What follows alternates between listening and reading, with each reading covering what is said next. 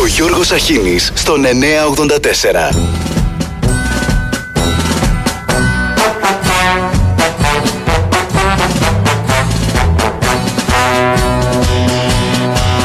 Αυτή η μιζέρια δεν αλλάζει με επιδόματα της τελευταίας στιγμής. Περάστε κόσμε.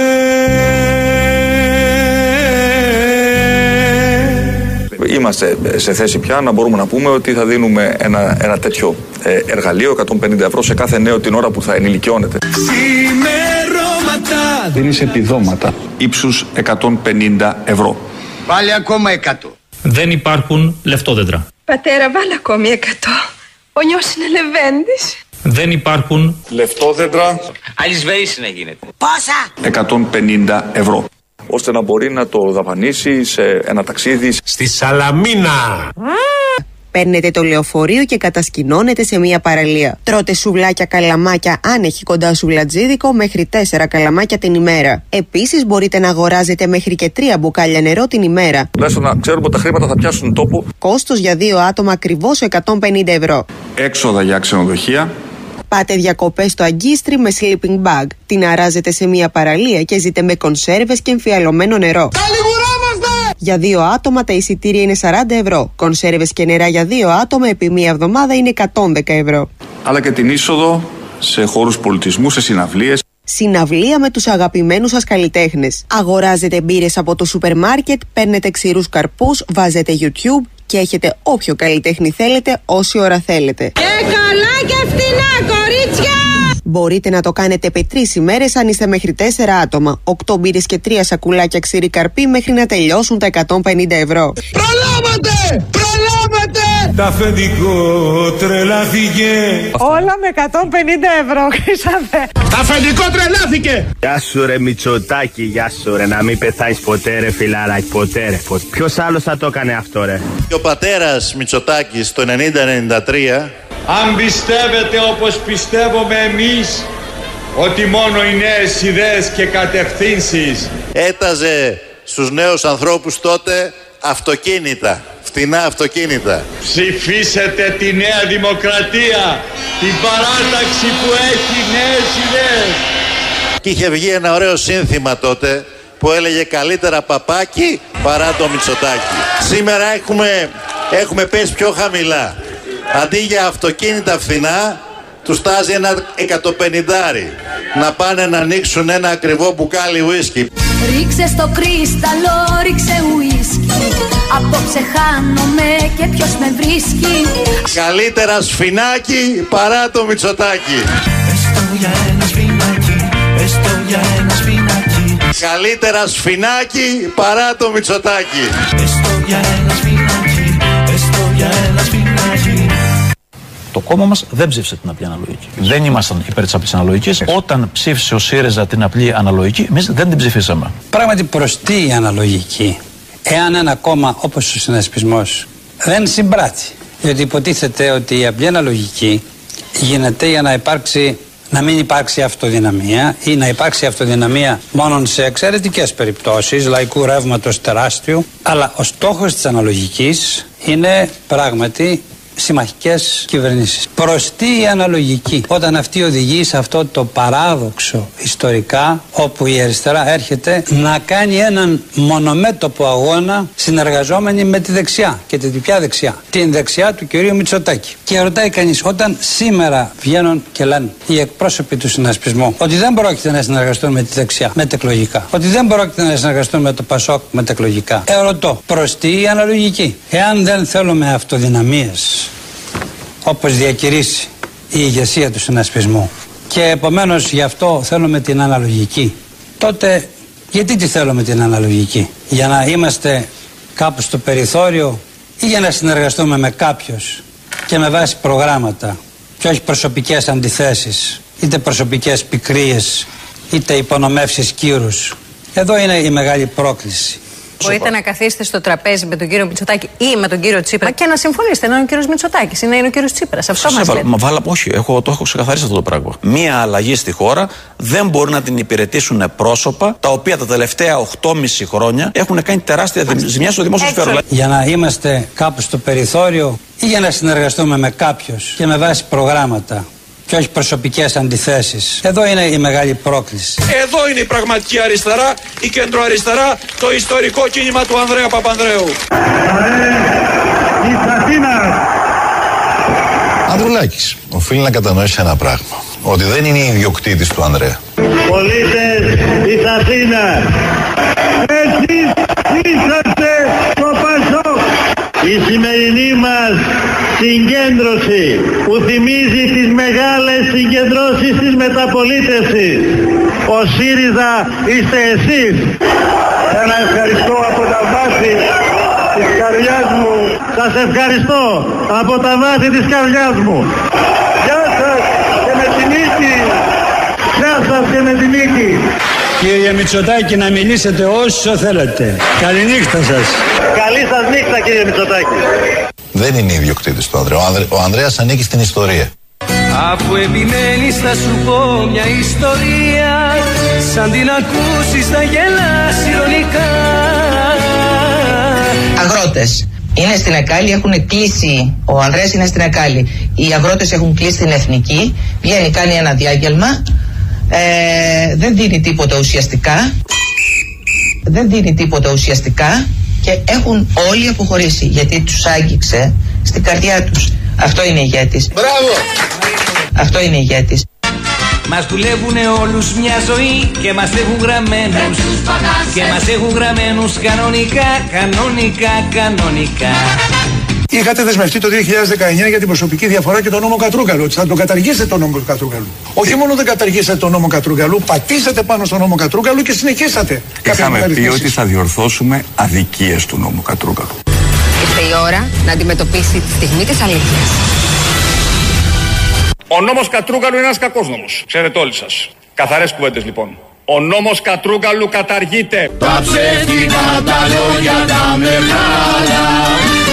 Θα διορθώσουμε αδικίες του νόμου Κατρούγκαλου. Καθαρές κουβέντες λοιπόν. Ο νόμος Κατρούγκαλου καταργείται. Οι υποσχέσεις είναι εύκολες. Η δυσκολία είναι μετά, όταν έρχεται η καταραμένη εκείνη η ώρα, να κάνεις αυτά που υποσχέθηκες. Έχεις απέναντί σου τον Κυριάκο Μητσοτάκη. Τι ερώτηση θα το έκανες? Για τη σεζόν που έρχονται τα μικρά, σκοπεύει ας πούμε να κάνει για τις άδειες συνθήκες των νέων που δουλεύουν σεζόν δεκαπέντε ώρες κάθε μέρα σχεδόν. Λοιπόν, εδώ τα πράγματα είναι πολύ απλά. Όποιος εργοδότης ε, κάνει κατάχρηση της ε, εξουσίας του, δεν κολλάει ένσημα, θα τους σακίσουμε. Σειρά μη σκιστεί κανένα καρσόν και μην, ε, ε, και μην ε, σφύγει κανένα κανα κουμπί από τα πουκάμισα. Δηλαδή... Δεν κολλάει ένσημα, θα τους σακίσουμε. Υπάρχουν πολύ μεγάλοι νομοί σε όλη τη χώρα που δεν έχουν τεχνικούς επιθεωρητές εργασίας.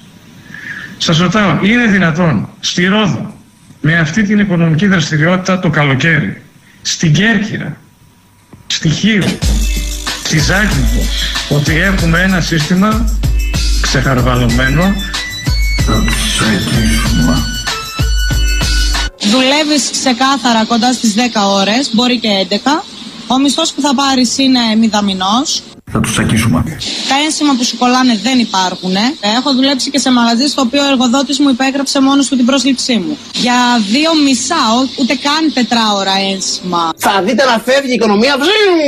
Δουλεύεις με τρία ευρώ την ώρα και κατά τόσα δουλεύεις δώδεκα ώρα για να βγάλεις ένα τριαντάρικο και με το ζόρι επιβιώνεις. Κατάντια, α, με συγχωρείτε.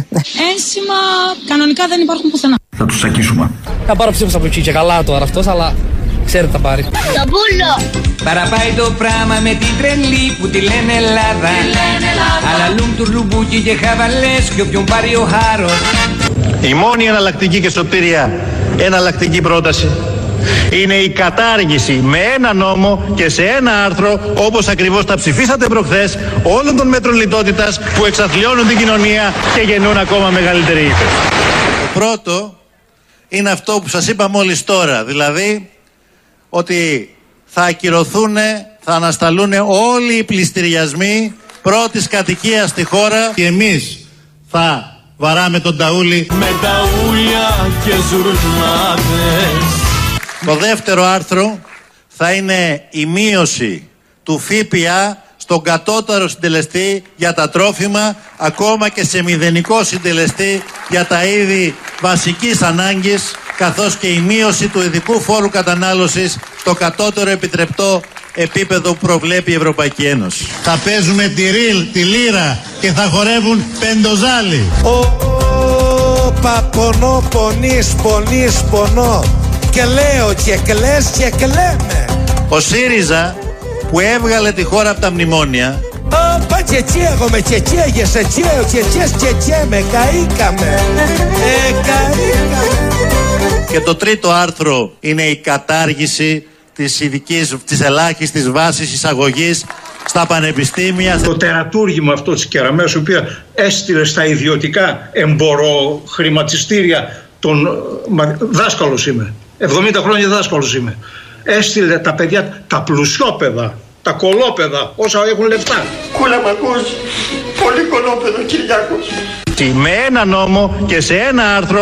Υπόσχομαι αγαπητή μου να σώσω αυτόν τον τόπο. Ωραία ταλέπορε τόπε, τι έχεις να περάσεις. Δυστυχία σου ελάς με τα τέκνα που γεννάς. Έχουμε τη χαρά απόψε να έχουμε κοντά μας τον συντοπίτη μας υπουργό, τον κύριο Κώστα Καραμαλή. Και συνεχίζουν να ζουν με αλαζονία και προκλητικότητα. Τη ζωή τους να μην έχει συμβεί τίποτα. Φίλες και φίλοι, αυτή η υποδοχή που μου κάνατε είναι πραγματικά μια πολύ ευχάριστη έκπληξη. Και μάλιστα πολιτεύονται. Ασχολούνται με το πώς θα ξανακερδίσουν ψήφους. Και ζητώ τη στήριξή σας για να τα ολοκληρώσουμε μαζί την άλλη τετραετία. Είμαστε έτοιμοι να δώσουμε τα πάντα για τη δικαίωση των ανθρώπων μας. Και είμαστε και έτοιμοι να τα βάλουμε με τους υπεύθυνους, τους ακαταδίωκτους, αυτούς που βρίσκονται στις υψηλότερες θέσεις στην ιεραρχία. Αλλά και όλους όσους προσπαθήσουν να συγκαλύψουν το έγκλημα. Ο Ελλάς ηρών χώρα, τι γαϊδάρους βγάζεις τώρα. Ο Ανδουλάκης δείχνει να έχει μια προσωπική αιμονή μαζί. Είμαι εγώ το θύμα. Δεν περίμενα ποτέ να με παρακολουθεί η ελληνική κυβέρνηση. Τι κάνεις, σε παρακολουθούν? Με τις πιο σκοτεινές πρακτικές. Και θα τον συμβούλευα, ξέρετε, στην πολιτική η αιμονή δεν είναι. Γιατί το λέτε αυτό? Το λέω διότι επιτίθεται συνέχεια με βαρύτατους χαρακτηρισμούς και θεωρεί το πρόβλημα είμαι εγώ και όχι η Νέα Δημοκρατία. Το επιτελικό κράτος ήταν ο Μητσοτάκης, οι φίλοι του και ο ανιψιός του. Δεν αποτελεί κανέναν απολύτως κίνδυνο. Πού το ξέρεις είμαι εγώ? Για την εθνική ασφάλεια της χώρας. Και βέβαια αυτό που είπε δεν φτάνει. Ο στόχος μου είναι να πάνε στη φυλακή. Πώς το έπες αυτό? Ο στόχος μου είναι να πάνε στη φυλακή. Αυτοί που έσαν το παρακράτος. Δεν ξανακάνω φυλακή. Εγώ ήμουν πολιτικός κρατούμενος έξι μηνών. Με το... Ο Γρηγόρης Δημητριάδης είναι ένας άξιος άνθρωπος. Που έχει τον κλαστό μουστάκι, τα μιλήσα. Ναι. Είμαι ο Κυριάκος Μητσοτάκης. Έλα μ' ακούς! Νομίζω ότι κάποιος μπήκε στη γραμμή. Τα συμφωνήσαμε. Τι πάει ρε! Τι πάει ρε! Γραμματέας, υποθέσουμε ότι αύριο το πρωί ομάδα δέκα Τούρκων κομμάντος καταλαμβάνει μια βραχονισίδα που εμείς θεωρούμε ότι ανήκει ξεκάθαρα στη σφαίρα της ελληνικής κυριαρχίας, αλλά για την Τουρκία είναι γκριζαρισμένη. Είστε πρωθυπουργός. Τι κάνετε? Να πάτε πίσω στο χίλια εννιακόσια ενενήντα έξι και στα ήμια. Ελπίζω να, ελπίζω να μην πάμε ποτέ σε μια τέτοια συγκυρία. Αχ, μωρέ Ιαντούλα, βλέπω τη Ιαντούλα! Δύο πράγματα πρέπει να κάνεις εκείνη τη στιγμή. Πάρα πολλά τηλεφωνήματα.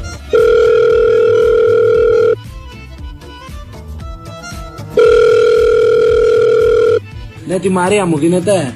Έλα, δώσε μου το κουναμούτα. Ρε τη Μαρία με το καλό. Η κατάργηση υποχρεωτικής στράτευσης είναι απαραίτητη για να αυξηθεί το ετοιμοπόλεμο των ενόπλων δυνάμεων. Πεπαέ, αν δεν μου πέψουνε τα πολιτεία από το τάγμα. Τι πέιρε! Άναψα κερί στην εκκλησιά. Εδώ έχω μπροστά εικόνα θρησκευτικού βιβλίου. Παρακαλέσα την Ινδιάνα Παναγιά, για να είσαι πάντα ευτυχισμένος. Είναι σε βιβλία της Τρίτης Δημοτικού. Και βοηθά Γέισα επ... Παναγιά, να με συγχωρέσει. Και αν σε έχω πέσει τόσο χαμηλά. Βιβλία Τρίτης Δημοτικού με Γέισα Παναγία. Αυτό δεν είναι πρόστιχο? Δεν είναι χριστιανοφοβία? Είμαστε χριστιανοί και δεν το κρύβουμε. Η Παναγιά Γέισα μαζί μας δηλαδή. Εμείς τους λέμε ελάτε.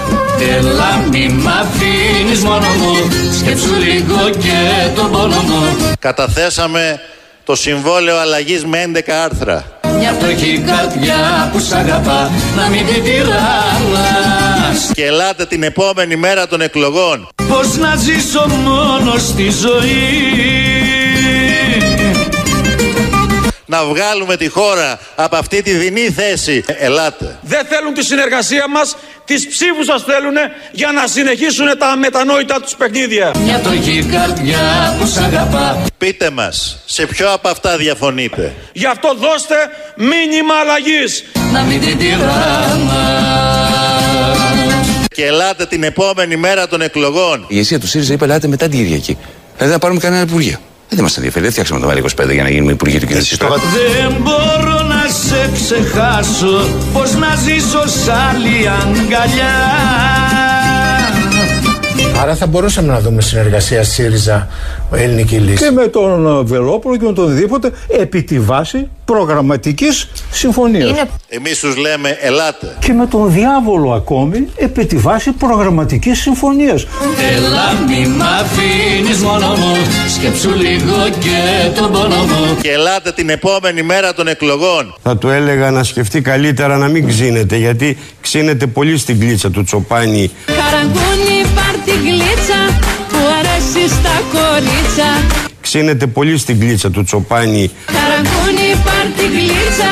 Όλη αυτή την προεκλογική περίοδο απευθυνόμενος στο ΚΚΕ για την προοδευτική κυβέρνησή του Μούφα. Καραγκούνι πάρ' τη γλίτσα που αρέσει στα κορίτσα.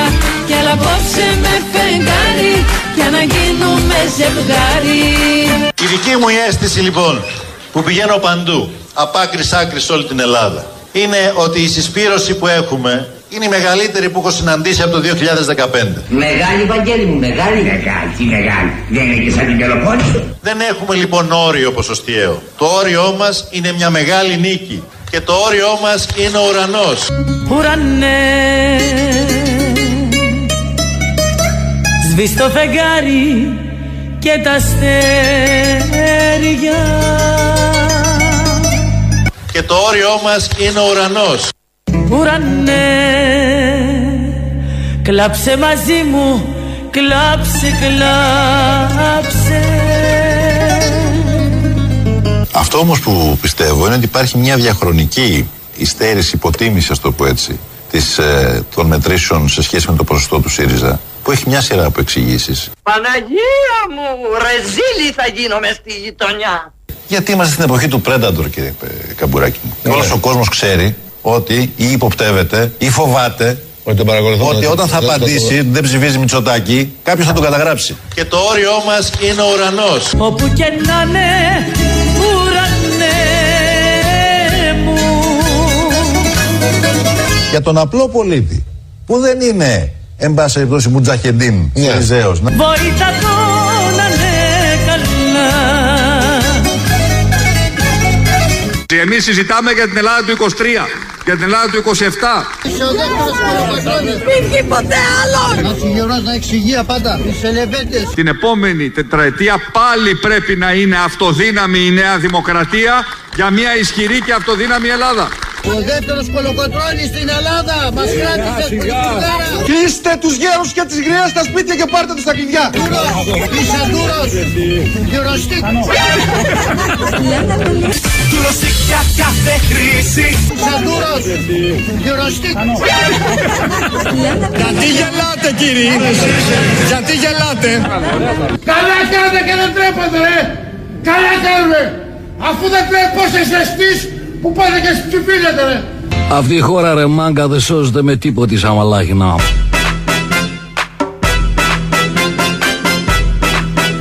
Καλημέρα, καλημέρα.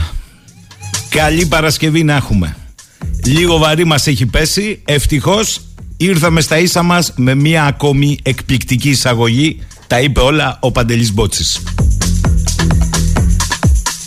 Μας έχει πέσει λίγο βαρύ, θα το πω εξ αρχής για να μην...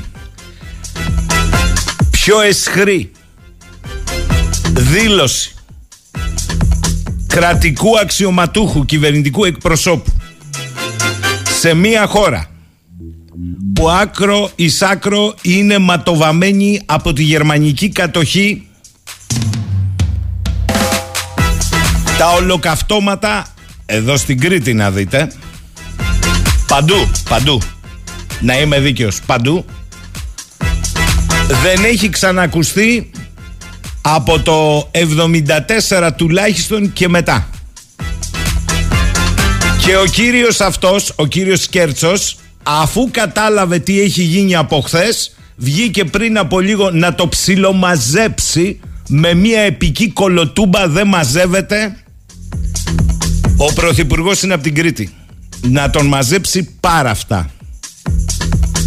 Διότι είναι... έσχος να σε ρωτάνε στη Θεσσαλία, στο τι αρ τι, ο, ο συνάδελφος ο Πολύζος, τι λέτε για τις ε, γερμανικές επανορθώσεις και να απαντάς. Νομίζω ότι πρέπει να κοιτάξουμε μπροστά και όχι προς τα πίσω. Μιλάτε για μια υπόθεση που αφορά το Β' Παγκόσμιο Πόλεμο. Ναι, δεν την απαξιώνω ούτε την υποβαθμίζω, αλλά αυτή τη στιγμή η Ελλάδα και η Ευρώπη έχει πολύ σημαντικές μείζονες προκλήσεις που έρχονται από το μέλλον.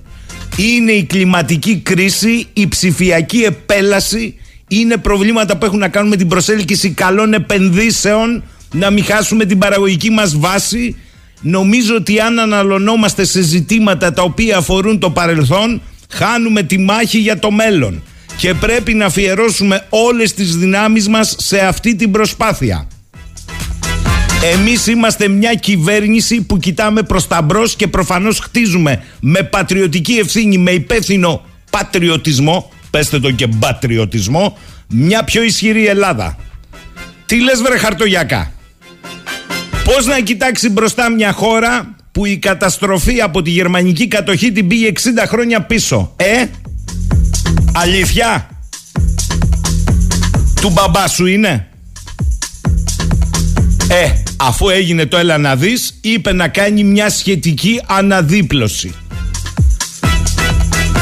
Να το μαζέψει λίγο δηλαδή, αφού κατάλαβε ότι γίνεται το έλα να δεις όχι μόνο στα social media, αλλά παντού. Ήρθε σήμερα να μας πει: η θέση της κυβέρνησης για τις πολεμικές αποζημιώσεις και το κατοχικό δάνειο είναι καθαρή και εκφράστηκε στην τελευταία συνάντηση του Πρωθυπουργού με τον Σόλτς. Παραμένει ένα ανοιχτό ζήτημα, ειδικά το κατοχικό δάνειο, και προσβλέπουμε σε συζήτηση και ελπίζουμε με τη γερμανική κυβέρνηση, αναγνωρίζοντας τις δυσκολίες και τις νομικές εκκρεμότητες, ότι δεν έχουμε βρει λύση, δεν σκιάζει τις ελληνογερμανικές σχέσεις και προοπτικές. Όλες οι άλλες ερμηνείες είναι εκ του πονηρού. Σοβαρά?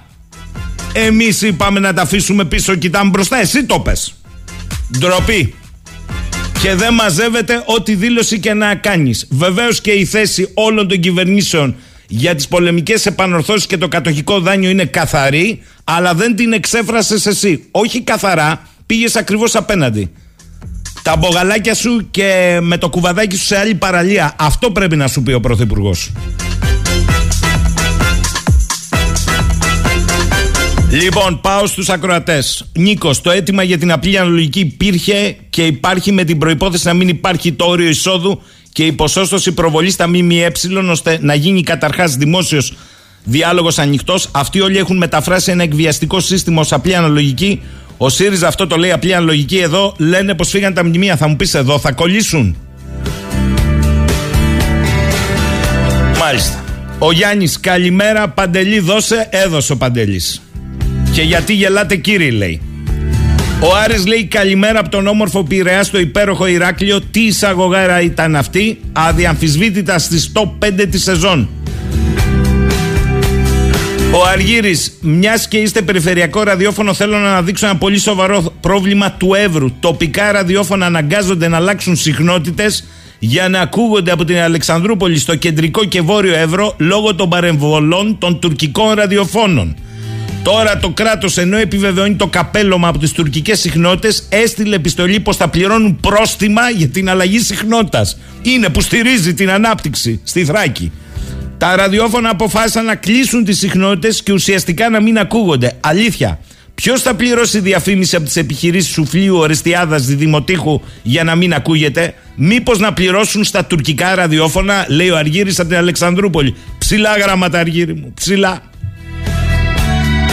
Ο Γιάννης από την Αθήνα, Παντελή, συγχαρητήρια για το χαμόγελο και τη συγκίνηση που μας προσφέρεις. Ένα σχόλιο, λέει, για τη διεκδίκηση των γερμανικών αποζημιώσεων μέχρι την πλήρη δικαίωση αποτελεί το παρόν και το μέλλον αυτού του τόπου, γιατί είναι τα όσια και τα ιερά του, γιατί είναι τα κόκαλα των Ελλήνων τα ιερά. Αχ, καημένε Γιάννη. Έχω με έναν κολοτούμπα κυβερνητικό εκπρόσωπο. Όποιος ψηφίσει Σκέρτσο είναι προδότης. Γιατί είναι υποψήφιος ο Σκέρτσος? Εξωκοινοβουλευτικός είναι.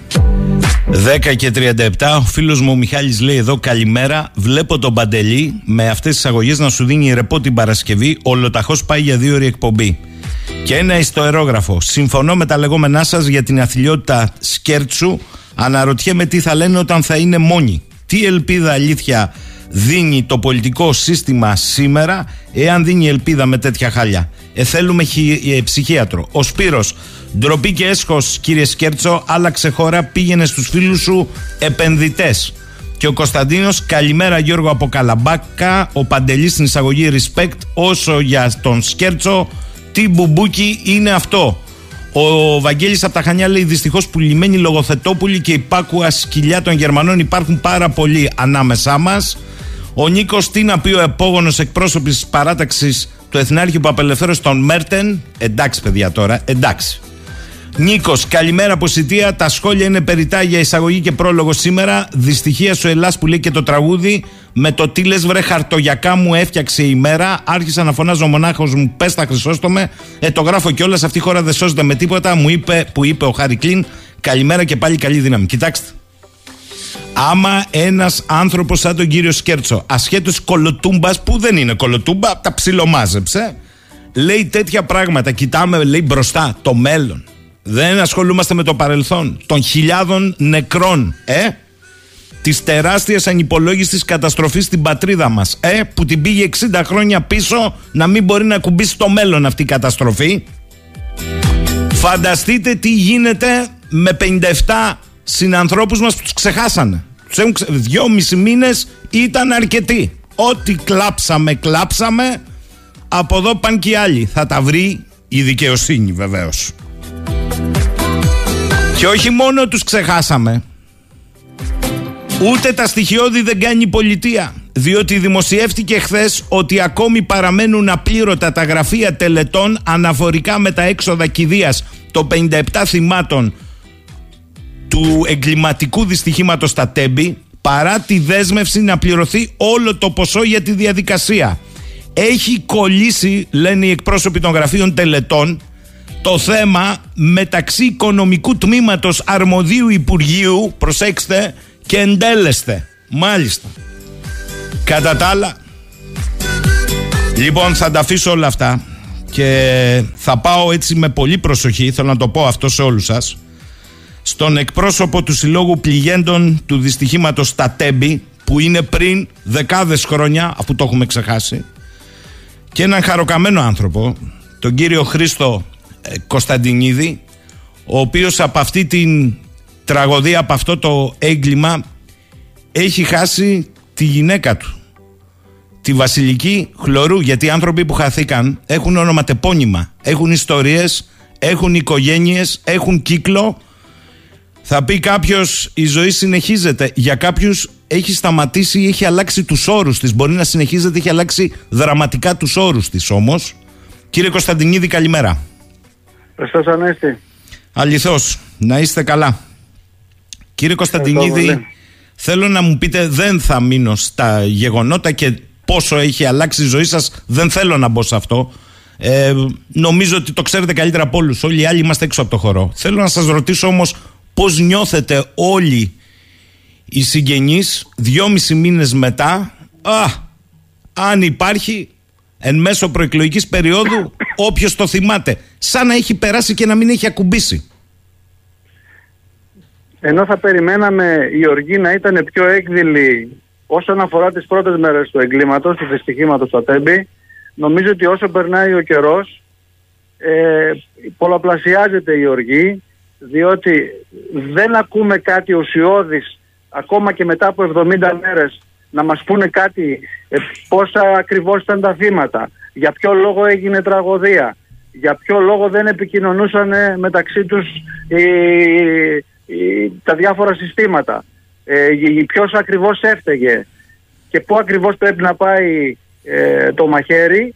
Δεν έχουμε ακούσει τίποτα. Ακόμα είμαστε σε ένα επλημέλημα, έχουν προφυλακιστεί δύο άνθρωποι, να είχαμε να λέγαμε, πετάμε την μπάλα στην εξέδρα, κάνουμε καθυστερήσεις, διότι αυτό που μας καίει τώρα είναι το προεκλογικό κομμάτι.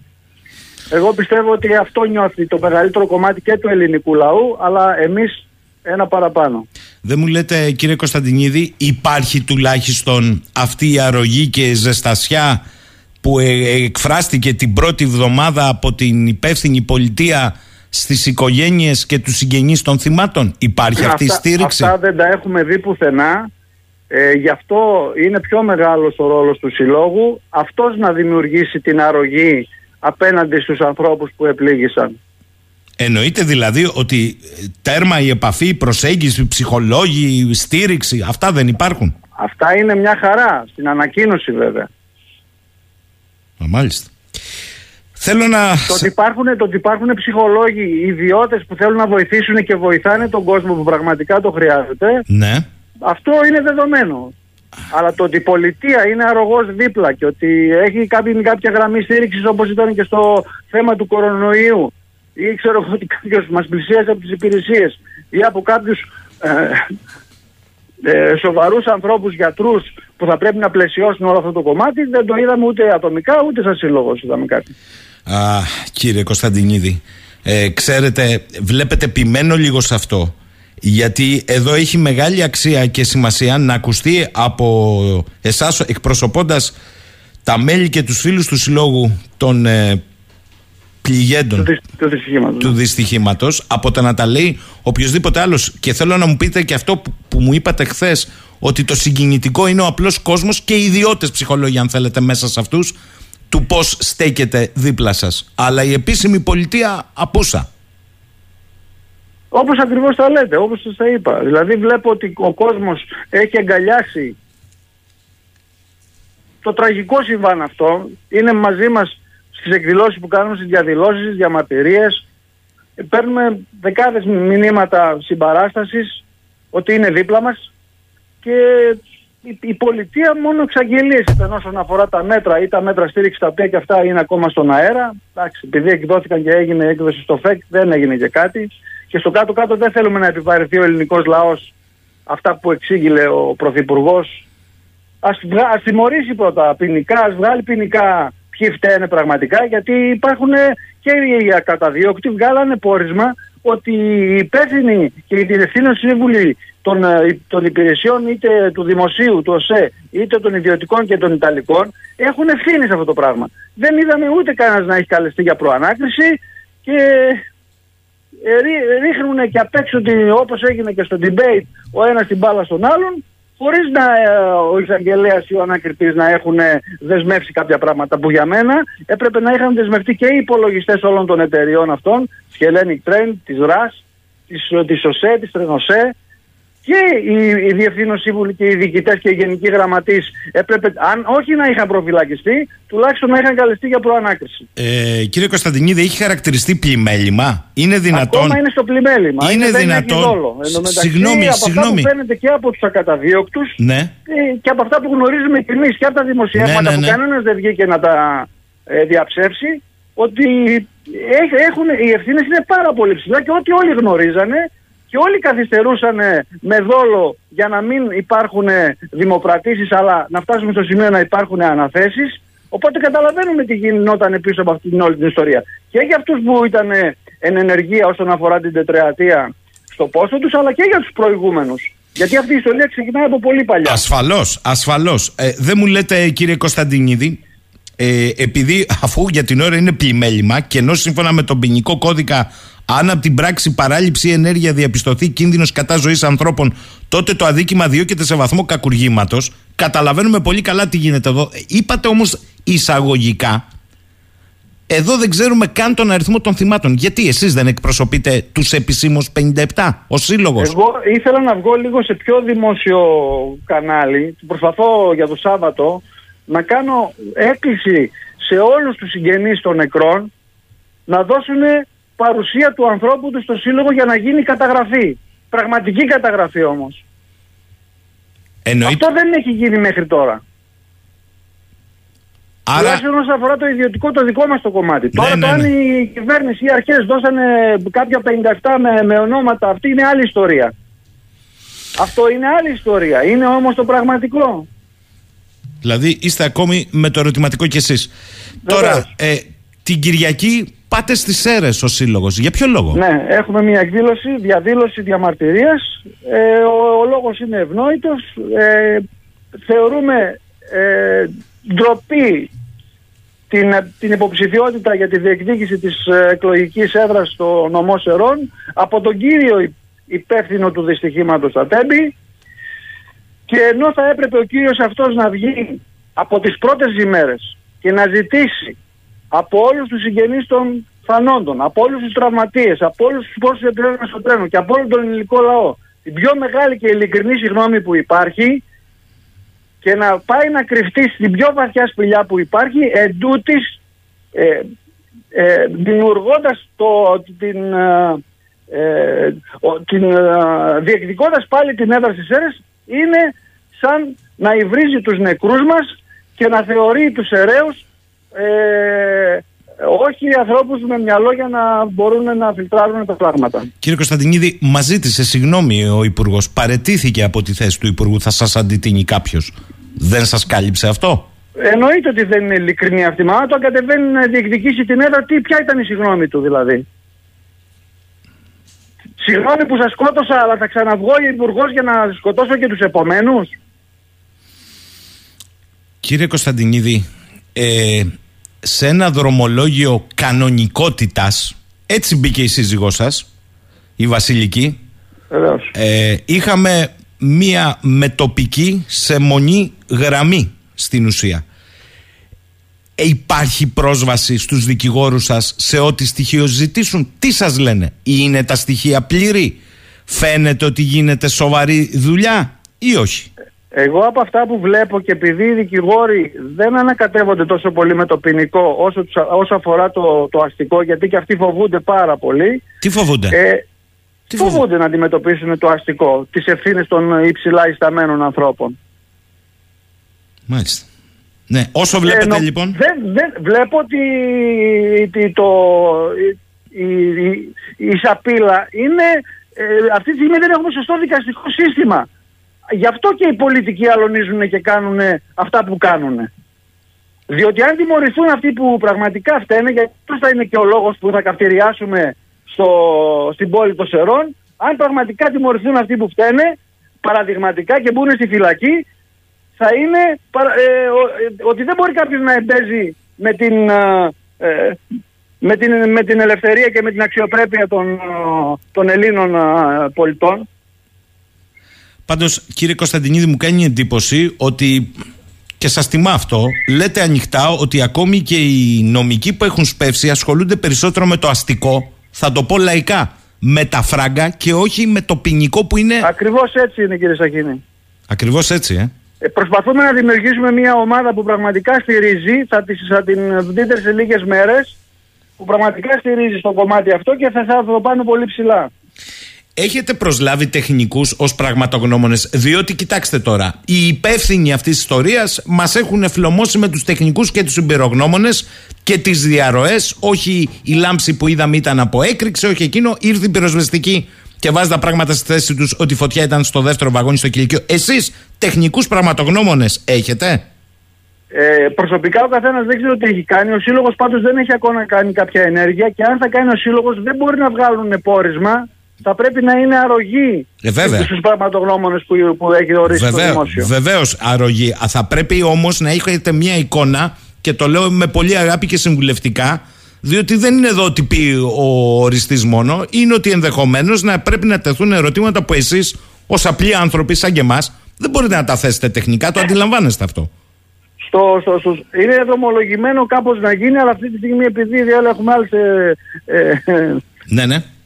άλλα διαδικαστικά, θα πάει λίγο πιο πίσω αυτό. Θα, μέσα στο όμως το πρόγραμμα είναι να μπορέσουμε να βρούμε τον άνθρωπο που πρέπει. Δεν μου λέτε, γιατί δεν ζητήσατε να σας κάνουμε, ρωτάει εδώ πολλοί κόσμος, και επειδή εκπροσωπείτε όχι τον εαυτό σας μόνο, ε, ο συγγενής, νεκροψία, ιατροδικαστική. Γιατί κλείσει το θέμα μπαμπαμ, δεν σας απασχολεί αυτό? Πέστε μου πάλι για να το καταλάβω. Γιατί, γιατί δεν, δεν ζητήσατε στους νεκρούς σας να υπάρξει πλήρης ιατροδικαστική εξέταση? Εγώ νομίζω ότι και με ιατροδικαστές που μίλησα εκτός και με ανθρώπους και, και γιατί εγώ ε, έκανα επισκόπηση στη σωρό της ε, γυναίκας μου, νομίζω ότι οι διαδικασίες πιο πολλές γίνανε. Τώρα, αν στα καμένα πτώματα δεν γίνανε νεκροψία, νεκροτομή, αυτό δεν μπορώ να το γνωρίζω. Μάλιστα. Όχι, έχει ε, σημασία. Νεκροτομή έγινε. Συγγνώμη που ρωτώ τόσο ψυχρά, αλλά για να δούμε πώς λειτουργούν τα υπεύθυνα όργανα. Ναι, ναι, εγώ νομίζω ότι έχουν γίνει. Όσον αφορά τουλάχιστον αυτούς που ήταν με βίαιο θάνατο και όχι με, με φωτιά. Μάλιστα. Εδώ έχω από εμπειρογνώμονες που τηλεφωνούν ότι είναι στη διάθεσή σας για να αποκτήσει νομική η υπόσταση. Θα σας δώσω τα στοιχεία τους μετά. Ναι. Ε, και μάλιστα δωρεάν τίθενται. Ε, και μάλιστα μου λένε εδώ να πείτε στον εκπρόσωπο του συλλόγου, που να τα ξέρει ο άνθρωπος, άλλο η επισκόπηση ιατροδικαστική και άλλο η νεκροτομή. Πρέπει αυτό να το δούνε στα έγγραφα πάνω η κάθε οικογένεια. Μην τους μπερδέψουν. Βλέπετε τώρα εδώ, κύριε Κωνσταντινίδη, δεν είστε εσείς υπεύθυνοι να τα ξέρετε αυτά. Θέλω να το πω. Υ- Θέλω να το πω υπάρχουν αυτό. Πάρα πολλά πράγματα που δεν γνωρίζουμε και το θέμα είναι ότι δεν, όχι μόνο δεν τα γνωρίζουμε. Υπάρχουν πάρα πολλά πράγματα που έχουν σκεπαστεί.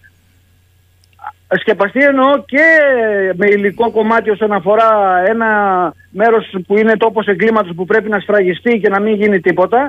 Και έχουν κουκουλωθεί πράγματα για να μην, να, να, να μην φτάσουμε κάπου. Όπως?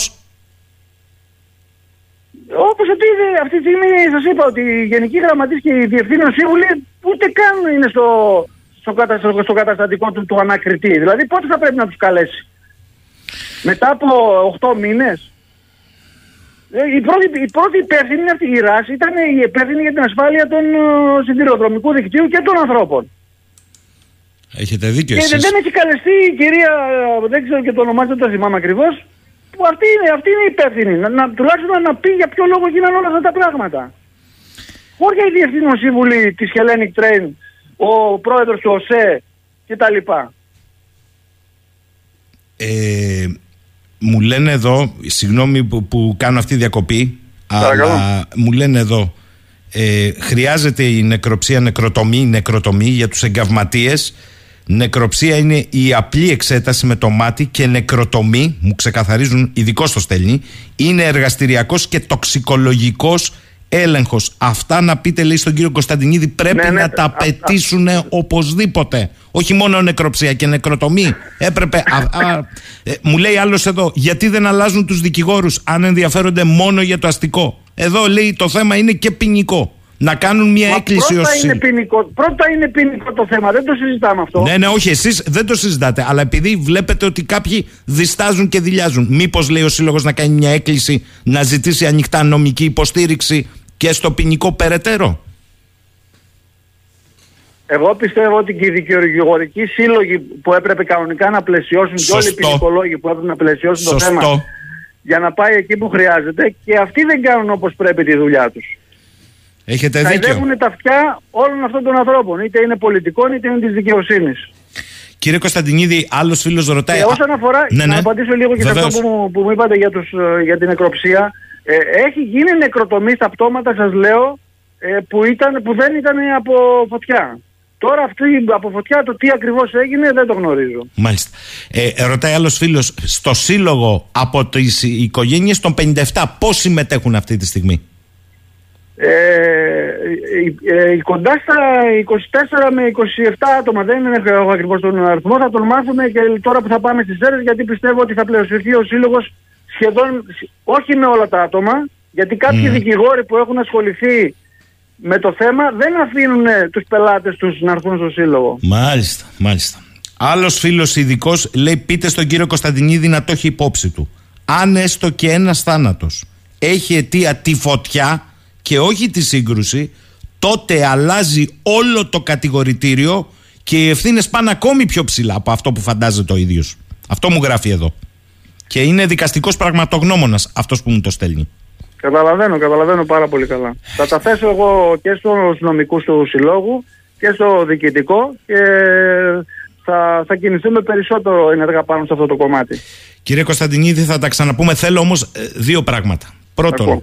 να μου πείτε πώς νιώθετε, πώς αισθάνεστε δυόμισι μήνες μετά. Πραγματικά πώς αισθάνεστε. Δεν μπορούμε να κοιμηθώ το βράδυ. Έχουμε να κοιμηθούμε εξήντα πέντε μέρες ήσυχα. Ο ύπνος που μας πιάνει είναι από κούραση. Αγανάκτηση νιώθω και όχι μόνο για το θέμα του δυστυχήματος. Νιώθω και για όλο το, το πλαίσιο που είναι δίπλα μας. Είτε είναι οι δικηγόροι αυτοί, είτε είναι οι πολιτικοί, είτε είναι... Αυτό που, που μας ανεβάζει και μας δίνει κουράγιο και ευθύνη είναι ο απλός κόσμος, που πραγματικά είναι στο πλάι μας και δίπλα μας και θέλει να φτάσουν τα πράγματα ψηλά, να τιμωρηθούν πραγματικά αυτοί που φταίνε. Και όχι πιάσαμε δυο ανθρώπους του μεροκάματου, που και αυτοί έχουν την ευθύνη τους βέβαια, αλλά ε, αυ, αυτοί, αυτοί είχαν στιγμιαία ευθύνη. Η ευθύνη που έχουν οι, οι προηγούμενοι και οι ψηλά ιστάμενοι είναι χρόνια ευθύνη με δόλο. Διότι καθυστερούσαν τα έργα, μεροληπτούσαν εις βάρος του ελληνικού λαού. Και ο καημένος ο αθώος ο Κοσμάκης έμπαινε στο πιο ασφαλές μέσο για να πάει στο σπίτι του ή στη δουλειά του ή στην εκδρομή του. Φαντάζομαι ότι η σύζυγός σας, η σύντροφος μιας ολόκληρης ζωής, η Βασιλική, όταν έμπαινε στο τρένο, ήταν πεισμένη ότι όχι απλά είναι το πιο ασφαλές, ότι λειτουργεί τηλεδιοίκηση, λειτουργούν συστήματα ανάσχεσης κτλ. Αυτά τα είχε υπόψη της. Δεν επέλεγε και ως πιο φθηνό μέσο φυσικά και πιο ως προς την ασφαλειά του. Κύριε Σαχίνη, εμάς το τρένο ήταν τρόπος ζωής. Σωστό. Η Βασιλική ήταν από τη Λάρισα και το σπίτι είναι δίπλα στο συνδρομικό σταθμό. Ο παππούς της ήταν σταθμάρ, κλειδούχος, ήταν κλειδούχος πριν από εξήντα χρόνια. Και ήθελε το σπίτι να το χτίσει δίπλα στις γραμμές για να ακούει τα τρένα. Η Βάσο μεγάλωσε δίπλα στο τρένο, δίπλα στις γραμμές. Και εμάς ήταν τρόπος ζωής μας τα τρένα. Κύριε Κωνσταντινίδη, πριν σας αποχαιρετήσω, τι θα θέλετε να πείτε στους ακροατές, ποιο είναι το μήνυμα που θέλετε να στείλετε? Ε, δύο μηνύματα θα πω. Το ένα μήνυμα είναι ότι η πραγματικότητα, όσον αφορά το προηγούμενο ερώτημα που μου κάνατε για πώς νιώθω, ότι αυτό που πρέπει να αλλάξει, θα σας πω, θα σας το πω αλλιώς, είμαστε σάπιοι και μας κυβερνάνε σκουλίκια, άρα αυτό που πρέπει να αλλάξει είναι η σαπίλα που έχει ο καθένας μέσα του, να κοιτάξει να βρει το γερό τίμιο κομμάτι του, τις αξίες. Γιατί το σκουλίκι θα είναι πάντα εκεί και θα μας περιμένει. Όσο εμείς είμαστε γεροί, κανένας δεν μπορεί να μας πειράξει. Να δούνε πολύ ψηλά τον άνθρωπο, τους δικούς τους, τους γείτονες, τους φίλους τους, να δώσουν ανθρωπιά. Αυτό είναι το πρώτο μήνυμα που θέλω να, να δώσω. Αυτή είναι η ουσία. Ο κόσμος μπορεί να το κάνει, αρκεί να πιστέψει στον εαυτό του και να μην ακούει όλα τα παραμύθια που τον τάζουν, ότι ο σιδηρόδρομος ήταν ασφαλής ή ότι ο βουλευτής μπορεί να σε βοηθήσει. Αν εσύ δεν θες, αν εσύ δεν βοηθήσεις τον εαυτό σου να μορφωθείς σε επιστήμες, τέχνες, πολιτισμό, ήθος και αξίες στη ζωή σου, κανένας δεν θέλει το καλό σου. Και το δεύτερο που θέλω να πω, το δεύτερο μήνυμα, αυτό που, δύο πράγματα άφησε παρακαταθήκη Βάσο, η Βασιλικούλα μου. Το πρώτο ήταν η ανθρωπιά, γι' αυτό αναφέρα το πρώτο κομμάτι αυτό, να είμαστε άνθρωποι πραγματικοί. Και το δεύτερο που θέλω να αναφέρω στους φίλους ακροατές σας είναι αγώνας μέχρι το τέλος. Θα πρέπει να ξεβρωμίσουμε αυτόν τον τόπο. Πρώτα να καθαρίσουμε εμείς σαν άνθρωποι και μετά να αγωνιστούμε να μην υπάρχουν τα σκουλίκια. Να τα πατήσουμε κάτω. Αυτά, κύριε Σαχίνη. Κύριε Κωνσταντινίδη, ειλικρινά σας ευχαριστώ και ζητώ συγγνώμη αν ήρθατε κάποια στιγμή σε δύσκολη θέση, αλλά ορισμένα ζητήματα είναι αναπόφευκτα. Η δύσκολη... Η δύσκολη θέση, κύριε Σαχίνη, είναι, θα είναι μέχρι μέρα. Το πέρας της ζωής μου. Έχετε δίκιο, έχετε δίκιο. Mm. Έχετε δεν δίκιο. Είναι τώρα από τα ερωτήματα που μου έχετε κάνετε. Έχετε δίκιο. Ε, αισθάνομαι λίγο άβολα, πρέπει να σας το πω πειράζει, αυτό. Δεν πειράζει, αυτά, αυτά πρέπει να γίνονται και πρέπει να λέγονται για να ακούει ο κόσμος και να μην ξεχνά τα Τέμπη. Έχετε δίκιο, να μην ξεχνά τα Τέμπη. Αυτό ήθελα να πω αντί άλλου επιλόγου. Καλημέρα κύριε Κωνσταντινίδη, να είστε δυνατός. Καλά. Ε, τι να σχολιάσουμε οι υπόλοιποι, δηλαδή, με συγχωρείτε. Το ζει στο πετσί του καθημερινά το Σταυρό. Χρειάζεται σχόλια το επόμενο. Και πάω κατευθείαν στο συγγραμματέα. Αλλάζω σελίδα. Γιατί μας έχει κάτσει αυτή η ιστορία με το Σκέρτσο και την Κολοτούμπα σήμερα. Μας έχει κάτσει, ρε παιδιά. Έχουμε έναν επιστήμονα να τρέχει απ' άκρους σ' άκρου τη χώρα. Απ' αύριο θα είναι στην Κρήτη. Το Στέργιο, τον Αράπογλου, για να μένει ανοιχτό το φως της διεκδίκησης και έχει τον ανεκδιήγητο όνειδος εσχρίδηλωση. Τι να τη μαζέψει. Καλημέρα κύριε Συγγελάκη. Καλημέρα σας κύριε Σαχίνη, ευχαριστώ πολύ. Θέλω πολύ γρήγορα ένα σχόλιο κύριε Συγγελάκη, γιατί έ, έκανε και την Κολοτούμπα, αλλά και πάλι και που έκανε την Κολοτούμπα τι πάει να πει δηλαδή. Προφανώς επειδή κατάλαβε, θα το πω, τι μακακία έχει κάνει. Θα προσπαθήσω τηλεγραφικά να δώσω έτσι κάποια σχόλια, γιατί πραγματικά είμαστε εξοργισμένοι όλοι στο Εθνικό Συμβούλιο Διεκδίκησης των Γερμανικών Οφειλών από αυτές τις ανιστόρητες, ε, αναθεωρητικές, προσβλητικές προς τη μνήμη των θυμάτων της κατοχής και επιζήμιες για τα εθνικά μας δίκαια δηλώσεις. Γιατί τις δηλώσεις αυτές δεν τις έκανε ένας τέλεχος ενός κόμματος, τις έκανε ο κυβερνητικός εκπρόσωπος. Και ξέρετε ότι καιροφυλακτεί η άλλη πλευρά, η γερμανική πλευρά, για να αξιοποιήσει τέτοιες δηλώσεις στα διεθνή φόρα, πολιτικά και νομικά. Όταν, μην έχετε καμιά αμφιβολία κύριε Σαχίνη, τους έχουμε μετρήσει στο παρελθόν, καιροφυλακτούν και αν θέλετε τη γνώμη μου καλά κάνουν από τη μεριά τους να αξιοποιήσουν κάθε φάλτσο που έρχεται από την Ελλάδα προκειμένου να ενισχύσουν νομικά τη θέση τους. Και συγκεκριμένα αυτή η δήλωση, τέτοια δήλωση, αν δεν κάνουμε λάθος, δεν έχει ξαναγίνει ποτέ. Δεν κάνετε, δεν κάνετε. Από κορυφαίο Έλληνα αξιωματούχο και επομένως συνιστά ένα βαρύτατο ολίσθημα, ένα μείζωνα τόπιμα το οποίο θα πρέπει, για το οποίο θα πρέπει να υπάρξει άμεσα επανόρθωση και αποκατάσταση από τον ίδιο τον Πρωθυπουργό. Δεν αρκεί μία α, μασημένη ε, έτσι, ε, προσπάθεια ας πούμε, επαναδιατύπωσης και ε, ας πούμε, πώς να το πω, επαναδιατύπωσης του θέματος από τον ίδιο τον κυβερνητικό εκπρόσωπο. Ε, αυτό λοιπόν είναι κάτι, κοιτάξτε, ε, εδώ τώρα να μην ξεχνάμε, πάντα αναφερόμαστε στα ιστορικά γεγονότα. Μισό λεπτό κύριε Συγγελάκη, ο εν λόγω κυβερνητικός εκπρόσωπος δεν είναι βουλευτής. Ακριβώς. Άρα δεν έχει βουλευτική ασυλία. Μήπως πρέπει να κινηθείτε και νομικά. Είναι δυνατόν, εκπροσωπεί τη χώρα, καλά το λέτε, εμένα δεν με νοιάζουν εδώ τα κόμματα. Κοιτάξτε. Είναι μια υπόθεση και μόνο η αποστροφή του λόγου του. Κοιτάμε μπροστά, δεν κοιτάμε πίσω. Τι λες ρε χαρτογιακά, εξήντα χρόνια πήγε πίσω η χώρα. Σοβαρά μιλάμε. Ναι. Κάποιος πρέπει να το πει και έχετε δίκιο. Ο Πρωθυπουργός οφείλει να τον ανακαλέσει την τάξη. Έτσι περαιτέρω που ο Πρωθυπουργός κατάγεται από την Κρήτη που είναι καμένη από το ένα άκρο στο άλλο. Σοβαρά μιλάμε τώρα. Κοιτάξτε, μια, μια τέτοια δήλωση, λυπάμαι που το λέω, ε, εκτελεί για, για μία ακόμα φορά τα θύματα της ναζιστικής θηριωδίας. Ε, είναι ε, ο όνειδος, είναι ε, ένα μνημείο κινησμού και ιστορικού αναθεωρητισμού αυτή η δήλωση. Δεν μπορεί να επανορθωθεί από τον ίδιο. Πρέπει ο Πρωθυπουργός να το τοποθετηθεί, ε, γιατί ξέρετε ουσιαστικά ε, προσβάλλει τον αγώνα του ελληνικού λαού για δικαιοσύνη, για μνήμη και δικαιοσύνη, δικαιοσύνη και αποζημίωση, ε, όταν τον κατατάσσει στην κατηγορία των γραφικών, των παροχημένων, έτσι που ανήκουν στο παρελθόν, ενώ αντίθετα ο πόλεμος στην Ουκρανία τι απο, απέδειξε, ότι όταν δεν αποδίδεται δικαιοσύνη για τα εγκλήματα κατά της ανθρωπότητας, αυτά τείνουν να επαναληφθούν. Και όταν, μια, όταν οι χώρες, εν προκειμένου η Γερμανία, δεν αναλαμβάνουν εμπράκτος την ιστορική τους ευθύνη για τα εγκλήματα που έκαναν προηγούμενα καθεστώτα, ναι, συμφωνούμε από τη Δημοκρατική Γερμανία, όμως η Ομοσπονδιακή Δημοκρατία είναι καθολικός διάδοχος του Τρίτου Ράιχ, οφείλει λοιπόν να αναλάβει την ευθύνη, οφείλει να εκφράσει εμπράκτος τη μεταμέλειά της για να στείλει και ένα μήνυμα παντού εναντίον του ναζισμού και υπέρ της ειρήνης.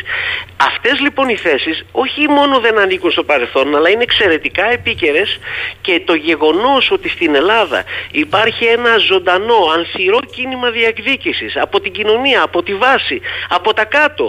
Ενώ οι κυβερνήσεις διαχρονικά υστερούν και δεν διεκδικούν όπως πρέπει. Αλλά καμία μέχρι σήμερα δεν διανοήθηκε να απεμπολίσει ε, τα εθνικά μας δίκαια. Ε, αυτό λοιπόν το γεγονός είναι σημείο τιμής, είναι, ε, ε, αποτελεί τιμή για την Ελλάδα ότι ο λαός εδώ ε, διεκδικεί, θυμάται, ε, επαγρυπνά.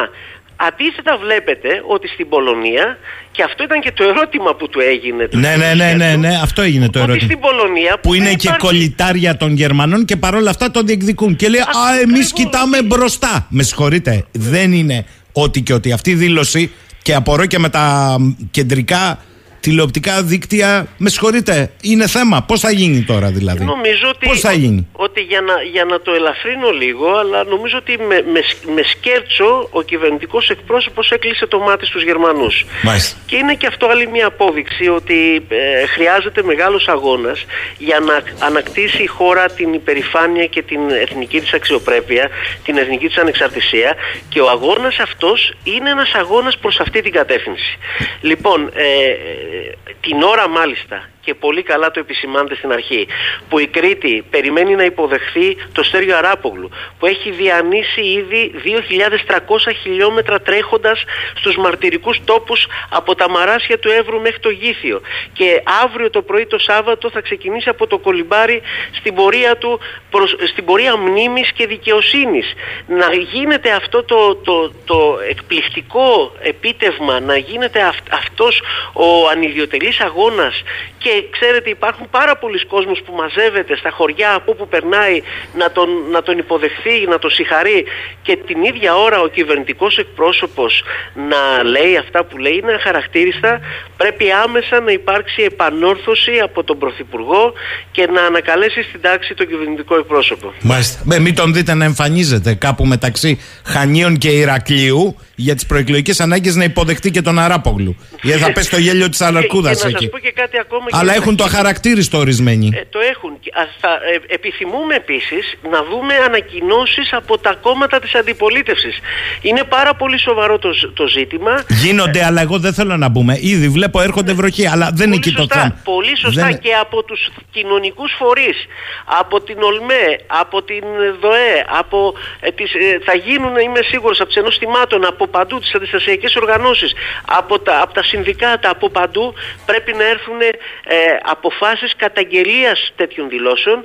Η Ελλάδα... Μισό λεπτό κύριε Συγγελάκη, μισό λεπτό. Επειδή κάποιοι μου λένε, μα τάπε έτσι όντως ο Σκέρτσος και μετά τα κοκούλωσε. Γέλα Νίκο, γέλα. Χθες το τι αρ τι, γέλα. Ένα υπέροχο βιβλίο άλλου συναδέλφου, το Γιαβόλ. Είναι η έρευνα του Γιώργου Χαρβαλιά για τις γερμανικές αποζημιώσεις και το κατοχικό δάνειο, που υπολογίζεται σε πενήντα δισεκατομμύρια που τα έχει προφανέστατα πολύ ανάγκη η ελληνική οικονομία. Επειδή λοιπόν συντώνησε αυτή την εκδήλωση προχθές στη Λάρισα, λένε από το ακροατήριο να ανατιβάλλουν τώρα οι δημοσιογράφοι στο debate. Αλλά ξέρουμε ότι αυτό δεν μπορεί να συμβεί, δεν υπάρχουν καν ελεύθερες ερωτήσεις και τα παιδιά έχουν καθοριστεί. Ενώ διαχρονικά καμιά κυβέρνηση δεν έχει απεμπολίσει αυτό το δικαίωμα. Η Πολωνία ζητάει ένα τρία εκατομμύρια τριακόσια δισεκατομμύρια από τη Γερμανία και έχουν πολύ καλή συνεργασία, ειδικά τώρα με το Ουκρανικό. Γιατί καμία κυβέρνηση δεν ήρθε σε συνεννόηση και με τις αντιπολιτεύσεις, να έχουμε δηλαδή μια ομόφωνη απόφαση στο ελληνικό κοινοβούλιο και να πούμε ότι πάμε να το κάνουμε, να το διεκδικήσουμε? Το λέω και σε σχέση με την κουβέντα για την αυτοδυναμία που κάναμε μόλις. Νομίζω ότι πρέπει να κοιτάξουμε μπροστά, κύριε Πολύζο, και όχι προς τα πίσω. Μιλάτε για μια υπόθεση η οποία αφορά τον Δεύτερο Παγκόσμιο Πόλεμο, δεν την απαξιώνω ούτε την υποβαθμίζω, αλλά αυτή τη στιγμή η Ελλάδα και η Ευρώπη έχουν να αντιμετωπίσουν πολύ μείζονες, πολύ σημαντικές μείζονες προκλήσεις που έρχονται από το μέλλον. Είναι η κλιματική κρίση, είναι η ψηφιακή επέλαση της τεχνητής νοημοσύνης, είναι προβλήματα που έχουν να κάνουν με την προσέλκυση καλών επενδύσεων στην Ευρώπη, στο να μην χάσουμε την παραγωγική μας βάση. Νομίζω ότι αν αναλωνόμαστε σε ζητήματα τα οποία αφορούν το παρελθόν, χάνουμε τη μάχη για το μέλλον. Και πρέπει να αφιερώσουμε όλες μας τις δυνάμεις σε αυτή την προσπάθεια. Εμείς είμαστε μια κυβέρνηση που κοιτάμε προς τα μπρος και προφανώς χτίζουμε Μάλιστα. με πατριωτική ευθύνη, με υπεύθυνο πατριωτισμό, μια πιο ισχυρή Ελλάδα. Καταλαβαίνω από την απάντησή σας ότι δεν πρέπει να περιμένουμε κάποια σχετική κίνηση.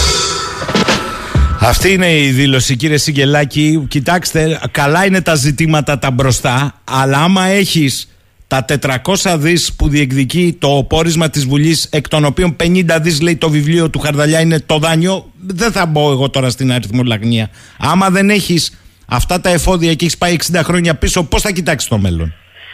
Ακριβώς, και ε, δηλαδή τι θέλει να πει τώρα ο κύριος Σκέρτσος? Ότι για να προχωρήσουμε μπροστά πρέπει να ξεχάσουμε την ιστορία μας. Προφανώς. Και να, και να παραγράψουμε τα απαράγραπτα εθνικά μας δίκαια, αυτά τα οποία ακόμα και η Ομοσπονδιακή Υπηρεσία, η Υπηρεσία της Ομοσπονδιακής Γερμανικής Βουλής μα, έχει αναγνωρίσει. Τα έχει αποδεχτεί. Τα έχει αποδεχθεί. Αυτά που κορυφαίοι Γερμανοί ιστορικοί και νομικοί ε, καλούν τη Γερμανία να αντιμετωπίσει με θάρρος, με γενναιότητα. Αυτά για τα οποία έγινε συζήτηση στις είκοσι πέντε Μαρτίου του είκοσι ένα στη Γερμανική Βουλή, και έστω και αν διαφώνησαν εκεί πέρα, όλα τα κόμματα αν, ανα, αναγνώρισαν τα εγκλήματα που έγιναν στην Ελλάδα. Αυτά θέλει. Και την ίδια ώρα να αφήνουμε ανεξέλεγκτα τα διάφορα ταμεία για το μέλλον της Γερμανίας και γερμανικά ιδρύματα να διεισδύουν στη χώρα μας, να προσπαθούν να εκμαυλήσουν συνειδήσεις, να χειραγωγήσουν την ελληνική εκπαίδευση. Μα δεν καταλαβαίνει ότι μια χώρα η οποία η οποία στοιχειοδός δεν γνωρίζει και δεν τιμά την ιστορία της, η οποία δεν υπερασπίζεται και δεν διεκδικεί τα εθνικά της δίκαια, δεν έχει καμία ελπίδα για το μέλλον, δεν τη σώζει τίποτα. Μάλιστα. Θα τα ξαναπούμε, κύριε Συγγελάκη, επαφορμή από αύριο της έλευσης του Στέργιου Αράπογλου, η φωτεινή Ελλάδα που κρατάει άσβεστο το μήνυμα αυτής της διεκδίκησης. Η Ελλάδα που αντιστέκεται, η Ελλάδα που επιμένει. Αυτή η Ελλάδα είναι η ελπίδα μας για το μέλλον. Καλημέρα, κύριε Συγγελάκη. Ο Νίκος μου λέει από το Λονδίνο, όταν δεν σέβεσαι εσύ τους νεκρούς σου, τι να κάνει ο Γερμανός άραγε? Λοιπόν, συνεχίζουμε. Μου γράφει εδώ πέρα η Μαρία, απλά συγκλονιστικός και ευγενέστατος ο πρόεδρος του Συλλόγου Πληγέντων των Οικογενειών των Τεμπών, εξόχως αποκαλυπτικός. Και ο φίλος ο Δημήτρης μου λέει, είναι δυνατόν να τα αφήσουν έτσι με το Σκέρτσο? Λοιπόν, πάμε να καλωσορίσουμε στη συχνότητα, στα πλαίσια των προεκλογικών κινήσεων, των ε, κινήσεων των ίδιων, τον πρόεδρο του ΕΠΑΜ και επικεφαλής του μετοπικού εκλογικού σχήματος Συμμαχία για την Ανατροπή, τον κύριο Δημήτρη Καζάκη, ο οποίος από σήμερα το πρωί περιοδεύει στην Κρήτη, ε, στα πλαίσια της κάλυψης εικοστής πρώτης Μαΐου. Κύριε Καζάκη, καλημέρα σας. Καλημέρα. Καλημέρα και στους ακροατές σας. Κύριε Καζάκη, πριν από, από οτιδήποτε άλλο για αυτό το προεκλογικό κλίμα, θα ήθελα και το δικό σας σχόλιο με αφορμή το γεγονός ότι σήμερα ο κυβερνητικός εκπρόσωπος ανασκευάζει μεν μερικώς, αλλά τα όσα είπε χθες σε τηλεοπτικό σταθμό στη Θεσσαλία για τις γερμανικές οφειλές και πανορθώσεις έχουν σηκώσει θύελλα αντιδράσεων. Δηλαδή, λέγοντας ότι εμείς κοιτάμε το μέλλον, αυτά είναι στο παρελθόν. Δεν ξέρω αν έχετε υπόψη σας τη δήλωση, αν θέλετε να σας ναι, διαβάσω. Την έχω, την έχω υπόψη μου, βέβαια. Ποιο είναι το σχόλιο λοιπόν του ΕΠΑΜ και της Συμμαχίας για την Ανατροπή? Κοιτάξτε να δείτε, καταρχάς, καταρχάς γενικά είναι, είναι κατάπιστο δεδομένο ότι ε, η υπόθεση αυτή δεν είναι του παρελθόντος. Δεν αφορά κάποια πράγματα που συνέβησαν στο παρελθόν. Ε, και τώρα πρέπει να τα ξεχάσουμε, γιατί πρέπει να κοιτάμε το μέλλον μας, το μέλλον μπροστά. Το πρώτο ζήτημα είναι ότι αφορά το παρόν. Αυτή τη στιγμή, μέχρι αυτή τη στιγμή, είμαστε η μοναδική χώρα που δεν αναγνωρίζεται από τη Γερμανία ότι έχουμε προβεί, ότι έχουμε, ε, προβεί σε συνθήκη ειρήνης, έχει, κατα... έχει τελειώσει ο πόλεμος. Η Γερμανία δεν έχει υπογράψει συμφωνία ειρήνευσης με την Ελλάδα. Ε, κατά, πώς, ε, κατά την υποχρέωσή της σύμφωνα με τη συνθήκη του Σαν Φραντζίσκο του χίλια εννιακόσια σαράντα πέντε, mm-hmm. είμαστε η μοναδική εμπόλεμη χώρα την οποία δεν αναγνωρίζει η Γερμανία. Γιατί, γιατί δεν αναγνωρίζει βεβαίως στα πλαίσια Της, στα πλαίσια αυτά και τις οφειλές της έναντι του ελληνικού λαού. Επομένως είναι ζωτικό ζήτημα, ζήτημα ακόμη και σήμερα. Είμαστε τυπικά σε εμπόλεμη σχέση με τη Γερμανία και αυτό με ευθύνη της Γερμανίας. Λοιπόν, αυτό το πράγμα δεν μπορούμε να το προσπερνάμε, πέρα από τα θύματα, τις εκατόμβες και όλα αυτά. Δεύτερον, ακολουθείται μια πολιτική από τη Γερμανία, από το επίσημο κράτος Γερμανίας, λύθης Λύθης, χρηματοδοτεί διάφορους περίεργους τύπους, φορείς μέσω της ελληνογερμανικής ε, συνεργασίας, μόνο και μόνο για να θαυτούν τα μνημεία ολοκαυτώματος στην, στην πατρίδα μας. Θυμηθείτε στην Κρήτη τι έγινε πριν μερικά χρόνια, όταν έγινε ομότιμος καθηγητής ο κύριος Ρίχτερ, mm. ή έγινε επιχείρηση να γίνει ομότιμος καθηγητής ο κύριος Ρίχτερ στο Πανεπιστήμιο. Λοιπόν, τι είχε συμβεί? Πρόσφατα βρε, βρέθηκα πριν λίγες μέρες, βρέθηκα στο Δίστομο. και με, εντάξει, μου, μου, μου ε, εμφάνισαν εκεί, το επισκέφτηκα το Μουσείο Θυμάτων Ναζισμού, το Μνημείο φυσικά και όλα αυτά. Λοιπόν, ποιο ήταν το μεγάλο θέμα με τη Γερμανία και το Γερμανό πρέσβη που είχε επισκεφτεί το Δίστομο? Να σταματήσουν οι δυστημιώτες να διεκδικούν τα αυτονόητα, δηλαδή τη δικαίωση των θυμάτων. Επομένως, είναι απολύτως ζωντανό, ζωντανό το πράγμα. Για να μην θυμηθούμε λίγο παλιότερα το γεγονός ότι υπήρξε αρχηγός εν ενεργεία του ΓΕΘΑ, όπου τίμησε τους εγκληματίες πολέμου που έχουν θαυτεί στο, στο γερμανικό νοικοταφείο του Διονύσου με στρατιωτικές τιμές. Μάλιστα. Και, σφα... και... και σφαγής της Κρήτης ανάμεσά τους. Βεβαίως. Οι δυο στρατηγοί που καταδικάστηκαν για τα εγκλήματα στην Κρήτη και εκτελέστηκαν, μαζί τους ήταν και ο Σούμπερ, το περίφημος Λοχίας, που έδρασε μαζί με Έλληνες εθελοντές. Μην το ξεχνάμε αυτό. Βεβαίως. Βεβαίως. Λοιπόν, στην Κρήτη, και μετά από τα εγκλήματα που έκανε στην Κρήτη, τον στείλανε στη Μακεδονία, όπου συνέχισε βεβαίως το θεάριστο έργο του. Το έσχος του λοιπόν. Χορτιάτη. Έχετε δίκιο. Για να μην επεκταθούμε, να μην σας πάρω χρόνο. Άρα αυτή η δήλωση είπατε ότι είναι επονίδιστη. Κατά τη γνώμη σας θα έπρεπε να ανακληθείς επισήμως στην τάξη ο κύριος Σκέρτσος? Βέβαια. Και κοιτάξτε να δείτε, και δυστυχώς είναι το σύνολο των κομμάτων που έχουν κυβερνήσει σε αυτή την ιστορία, σε αυτό το μήκος κύματος. Μπορεί να μην έχουν κάνει τόσο προκλητικές δηλώσεις. Αλλά πέστε μου, γιατί δεν άρεται το βέτο του Υπουργού Δικαιοσύνης, προκειμένου οι άνθρωποι του Διστόμου, που έχει τελεσυνδικήσει η υπόθεσή του στον Άριο Πάγο, να ασκήσουν τα ένομα δικαιώματά τους, τουλάχιστον σε αποζημιώσεις, οι οποίες είναι πενιχρές μεταξύ μας. Το ξέρετε πολύ καλά, κύριε Σαχίνη. Δηλαδή, μιλάμε για τριάντα οκτώ χιλιάδες ο νεκρός. Σιγά τα ΟΑ. Δηλαδή, δεν είναι το οικονομικό, είναι το ηθικό το θέμα. Γιατί οι κυβερνήσεις από την εποχή που τελεσυνδίκησε η ιστορία του Διστόμου δεν επιτρέπουν να, η, να ισχύσει η, τελεσυ, η τελεσύνδικη απόφαση του Αρίου Πάγου για τη δικαίωση των θυμάτων του Διστόμου? Μάλιστα. Κάπως έτσι άλλαξε και ένας υπουργός δικαιοσύνης. Τώρα, είμαστε στην τελική ευθεία πια Τον, ε, της κάλπης εικοστής πρώτης Μαΐου, και το πρώτο ε, ερώτημα, καταρχάς λύστε κάτι διαδικαστικό που έχει μεγάλη σημασία. Το ψηφοδέλτιο θα είναι ΕΠΑΜ Συμμαχία για την Ανατροπή ή Συμμαχία για την Ανατροπή? Όχι, είναι Συμμαχία Ανατροπής, mm. και το έμβλημά του είναι τα εμβλήματα των επτά κομμάτων που συμμετέχουν στη Συμμαχία Ανατροπής. Α, μάλιστα. Ωραία. Χαίρομαι για αυτή τη διευκρίνηση. Το δεύτερο που θέλω να σας ρωτήσω, ποιοι είναι λοιπόν οι βασικοί άξονες για τους οποίους καλείται τους πολίτες να στηρίξουν με το σύστημα της απλής αναλογικής τη Συμμαχία Ανατροπής? Κοιτάξτε, καταρχάς το γεγονός ότι θα υπάρξει ε, η Συμμαχία Ανατροπής στο Κοινοβούλιο ε, θα έχει ο λαός μια αποτρεπτική δύναμη, τουλάχιστον για τα χειρότερα που έρχονται. Και ξέρετε πολύ καλά ότι εδώ δεν έχουμε συνέχεια μόνο του μνημονίου. Αρχίζει δειλά-δειλά και βγαίνει προς τα έξω η, η, η φοβερή αλήθεια ότι για να πετύχουμε πρωτογενή πλεονάσματα πρέπει να βάλουμε χέρι στις συντάξεις ξανά μάνα, στο εισόδημα του εργαζόμενου. Και φυσικά επέρχεται και διάσωση των τραπεζών, τα οποία είναι κουρέλια. Είναι κυριολεκτικά. Οι τράπεζες είναι κουρέλια. Λοιπόν, και επομένως συνεχίζεται η μνημονιακή πολιτική, θα συνεχιστεί με, το, με πιο άγριο τρόπο, αφενός και αφετέρου. Υπάρχει και οι περίφημες, όπως έχουν ονομαστεί, που δεν ξέρω, είναι προκλητικό, δηλαδή πρέσπες του Αιγαίου. Δηλαδή η παράδοση του Αιγαίου, της Κύπρου και της Θράκης στην Τουρκία, προκειμένου οι Αμερικανοί να συνεχίσουν τον πόλεμό τους με τη Ρωσία. Λοιπόν, εδώ επίκειται ε, βάθημα και του γεωπολιτικού λεγόμενου μνημονίου. Επομένως, πρέπει να υπάρχει μια δύναμη εκεί, τουλάχιστον να αντιστέκεται και να αποτρέπει τα χειρότερα. Αυτό είναι το πρώτο ζήτημα. Mm-hmm. Το δεύτερο ζήτημα είναι ότι εμείς πηγαίνουμε στο Κοινοβούλιο όχι για να καθίσουμε όπως όλοι οι υπόλοιποι που βλέπουμε και λέμε εμείς καταψηφίσαμε αυτά ή κάναμε τόσες επερωτήσεις. Όχι.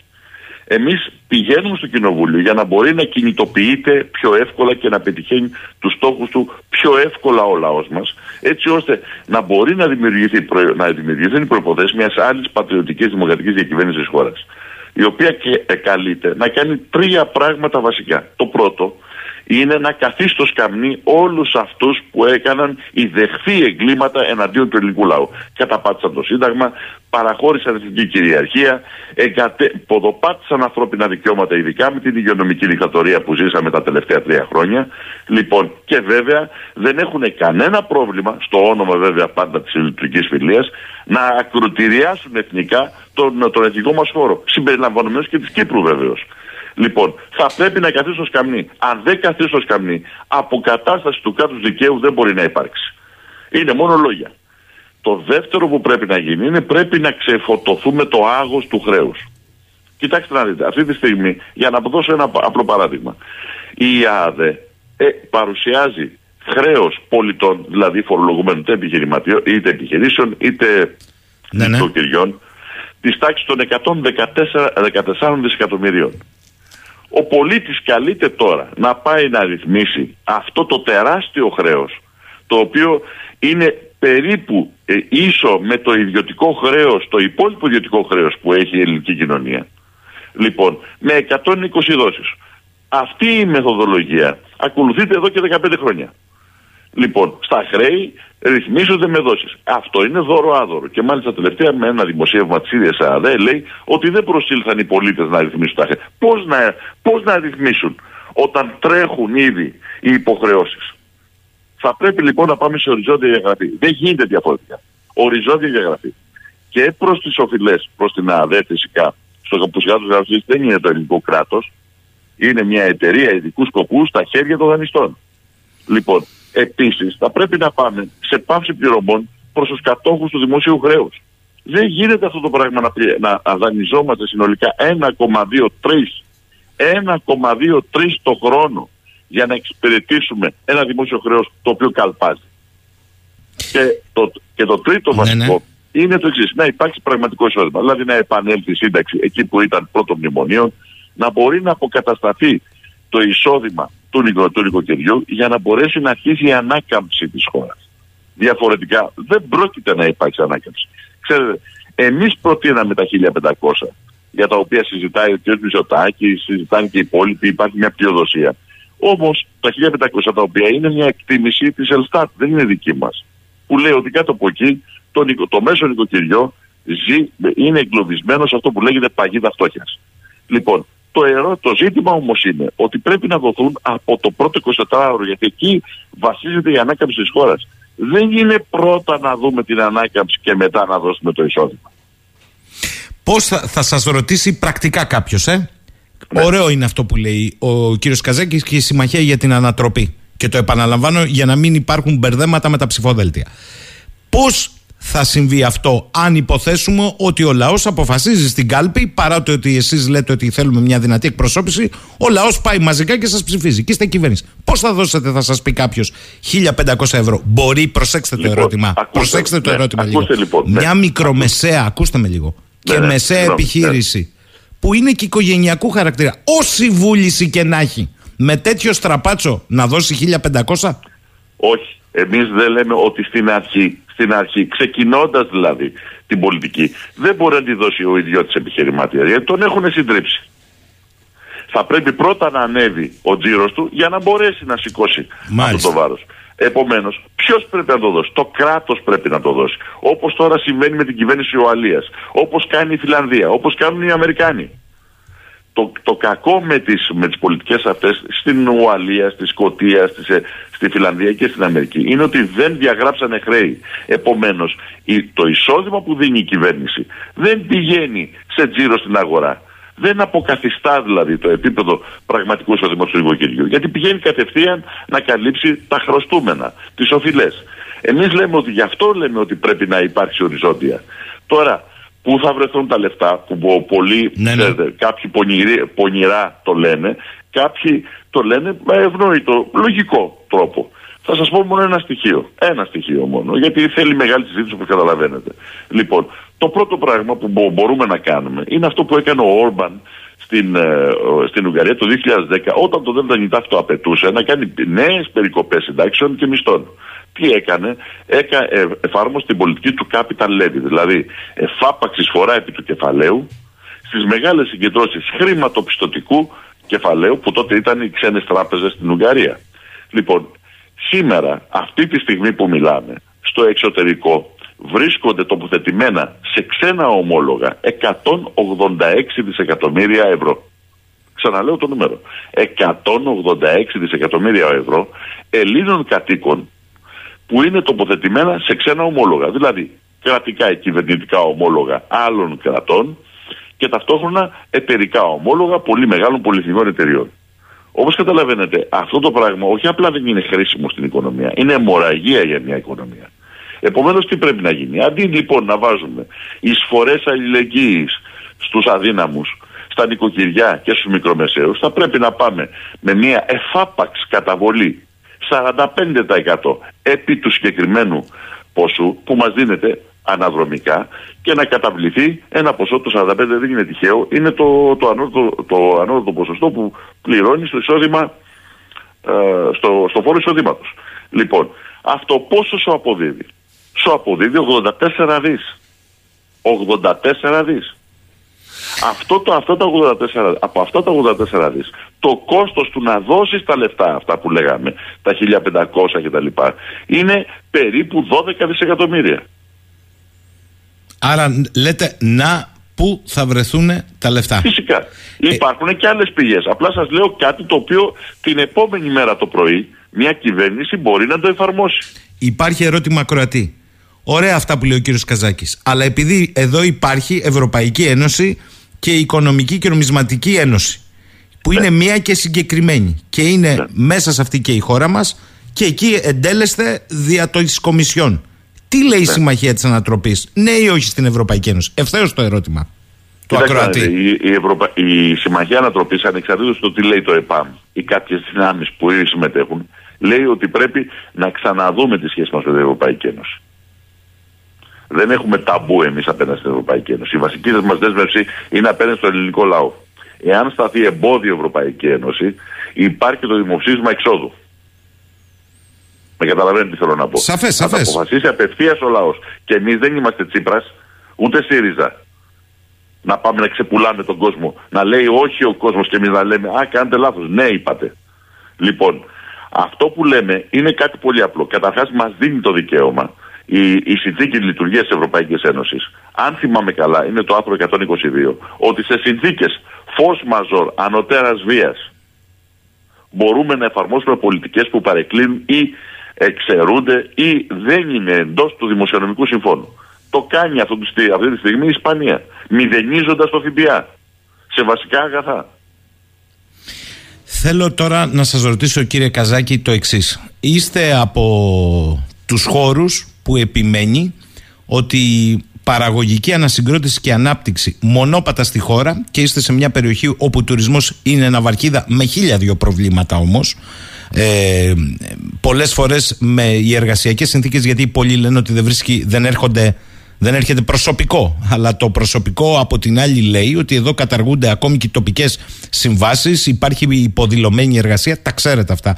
Όμως είστε από αυτούς που λένε, και εκεί θέλω να σταθώ, ότι δεν μπορούμε να πάμε μονότυπα, μονόπατα στην παραγωγική ανασυγκρότηση της χώρας. Χρειάζεται να δούμε και άλλους τομείς. Σας ρωτώ λοιπόν ευθέως, πρωτογενής τομέας. Ακούω όλες τις συζητήσεις, πετάνε ένα σύνθημα. Πώς το σκέφτεστε εσείς τον πρωτογενή τομέα να αναπτύσσετε σε ένα οξυμένο ανταγωνιστικά περιβάλλον από τη μια και από την άλλη, σε μια χώρα που δεν έχει λύση, ενώ έχει τη δυνατότητα, τη διατροφική της επάρκεια του? Στο ισοζύγιο που είπατε, εισάγουμε κρέας, ενώ θα μπορούσαμε να μην εισάγουμε, να είμαστε καλυμμένοι. Εισάγουμε μαλακό σιτάρι, διότι το καταργήσαμε. Εισάγουμε ζάχαρη, μας έλεγε χθες ο επιστήμονας ο κύριος Κουρέτας. Φέτος ούτε μισό στρέμμα τέφτυλο δεν έχει μπει Θράκη, Μακεδονία. Πώς λοιπόν το σκέφτεστε όλο αυτό? Το πρώτο και κύριο ζήτημα μιας παραγωγικής ανασυγκρότησης, μια πραγματικής παραγωγικής ανασυγκρότησης του τόπου, είναι η αναβίωση του πρωτογενούς τομέα. Δεν μπορούμε να συζητήσουμε διαφορετικά ούτε για μεταποίηση ούτε για τίποτα από, από όλα αυτά. Επομένως, για να μπορέσει όμως να υπάρξει ε, αναβίωση του, του πρωτογενούς τομέα, πρέπει να προστατευτεί ο αγρότης. Και κυρίως ο ατομικός παραγωγός και ο, με, ο μεσαίος αγρότης. Πώς προστατεύεται? Το πρώτο πράγμα που πρέπει να κάνεις ε, είναι το πρώτο πράγμα, την πρώτη, το, πρω, την πρώτη, το πρώτο μέτρο. Είναι να μηδενίσεις το ΦΠΑ στο κύκλωμα εγχώριας παραγωγής βασικών διατροφικών προϊόντων που αφορά την εγχώρια παραγωγή, με καταλαβαίνετε. Όχι μηδένισμα το ΦΠΑ οριζόντια σε όλα. Λοιπόν, αυτό το, αυτό το πράγμα, αν συνοδευτεί με ταυτόχρονη ατέλεια στα αγροτοεφόδια, όπως και στα καύσιμα για τον αγρότη, το οποίο είναι ένα πάγιο, πάγιο αίτημα του αγροτικού, α, των αγροτών, που δεκαετίες τώρα. Λοιπόν, θα μπορεί να δοθεί ένα πρώτο κίνητρο. Ταυτόχρονα πρέπει να υπάρξει προστασία. Όταν λέμε προστασία, γιατί αυτή τη στιγμή, για παράδειγμα, προστασία έχει ο Γερμανός αγρότης από το δικό του κράτος. Πώς? Με έξυπνους τρόπους. Δηλαδή, σου λέει, για παράδειγμα, για να μπορέσει να μου βάλεις σε μένα αυτό το προϊόν, το τάδε αγροτικό προϊόν ή μεταποιημένο αγροτικό προϊόν στη Γερμανία, θα πρέπει να πληρεί προδιαγραφές. Mm-hmm. Γιατί δεν το λέμε εμείς? Και να, πούμε, να το πούμε πολύ απλά. Ρε φίλε, εφόσον το δικό μου προϊόν είναι πολύ καλύτερο από οτιδήποτε εισάγεται, τουλάχιστον στη μεγάλη του πλειοψηφία, τότε η δική μου παραγωγή έχει προτεραιότητα. Όσο υπάρχει δική μου παραγωγή, δεν εισάγεται απολύτως τίποτα. Μέχρι να εξαντληθεί. Αν εξαντληθεί, τότε αυτό που θα πρέπει να εισαχθεί θα είναι τουλάχιστον εισάξιο με τη δική μου παραγωγή. Το ίδιο φρέσκο, ποιοτικό κτλ. Λοιπόν, και τότε έχουμε υγιή ανταγωνισμό. Διότι η τιμή που θα διαμορφωθεί του εισαγωμένου θα είναι συγκριτική, συγκρίσιμη με την τιμή παραγωγής του Έλληνα, του Έλληνα αγρότη. Και το τελευταίο ναι. είναι ότι πρέπει κάποτε να τελειώσει ο βραχνάς με τα καρτέλ και τα τρας στην αγορά, κυρίως του χοντρεμπορίου. Στην Ελλάδα έχουμε το ρεκόρ διαμόρφωσης τιμής του καταναλωτή, που δεν εξαρτάται από, το, από την τιμή του παραγωγού, εξαρτάται από την τιμή των μεσαζόντων. Στο μέσον όρο της Ευρωπαϊκής Ένωσης, η, τιμή, το αγρο... η τελική τιμή του αγροτικού προϊόντος διαμορφώνεται είκοσι τοις εκατό κατά μέσον όρο, μεσοσταθμικά, από τους μεσάζοντες. Σε εμάς διαμορφώνεται κατά ογδόντα τοις εκατό. Αυτό πρέπει να σπάσει. Και αυτό είναι θέμα καθαρά βούλησης, πολιτικής βούλησης. Ε, πολιτικής... Το σπάσει αυτό. Η πολιτική βούληση, σαφώς. Είστε υπέρ, ρωτάει εδώ πέρα η φίλη Μαρία, είστε υπέρ του να δει κάθε περιφέρεια τις δυνατότητες στον πρωτογενή τομέα, διότι δεν είναι όλες το ίδιο? Όχι, βεβαίως.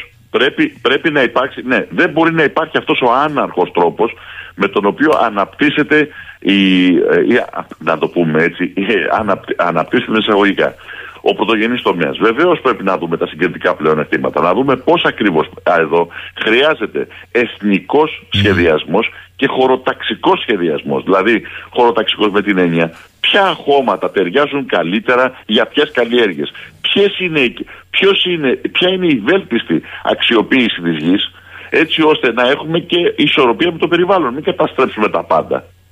Λοιπόν, αυτό όμως θέλει εθνικό σχεδιασμό και ταυτόχρονα προστασία στον αγρότη. Γιατί αν ο αγρότης, για παράδειγμα, ή ο κτηνοτρόφος, ειδικά στην Κρήτη, που υπάρχει σοβαρό πρόβλημα, ναι, ναι. για να μπορέσει να επιβιώσει, πρέπει να έχει ζωικό κεφάλαιο πολύ περισσότερο από εκείνο που μπορεί να βαστίξει η γη του ή τα βοσκοτόπια του. Καταλαβαίνετε ότι υπάρχει τεράστιο πρόβλημα. Τι πρέπει να γίνει εδώ? Καταρχάς πρέπει να επανέλθει η τιμή κατοπλίου, που, στους, που δίνω, δινόντουσαν μέχρι το χίλια εννιακόσια ογδόντα δύο στους αγρότες. Και κυρίως για να προστατεύεται ο ατομικός αγρότης, ο μικρός δηλαδή παραγωγός. Τιμή κατοφλίου με βάζει τα κόστη και τη δυνατότητα κέρδους για τον ατομικό παραγωγό. Και από εκεί και πάνω ελεύθερη διαπραγμάτευση. Αλλά με κατοχυρωμένο τον αγρότη, τον παραγωγό. Λοιπόν, με αυτόν τον τρόπο, το οποίο η τιμή κατοφλίου, ξέρετε, την κατήργησε η ΟΚ την εποχή εκείνη, επί κυβέρνησης ΠΑΣΟΚ. Λοιπόν, πρέπει να επανέλθει και αυτό βοηθούσε την εποχή εκείνη να έχουμε θετικά ισοζύγια στην αγροτική παραγωγή. Σε όλους, σε όλους τους βασικούς τομείς αγροτικής παραγωγής.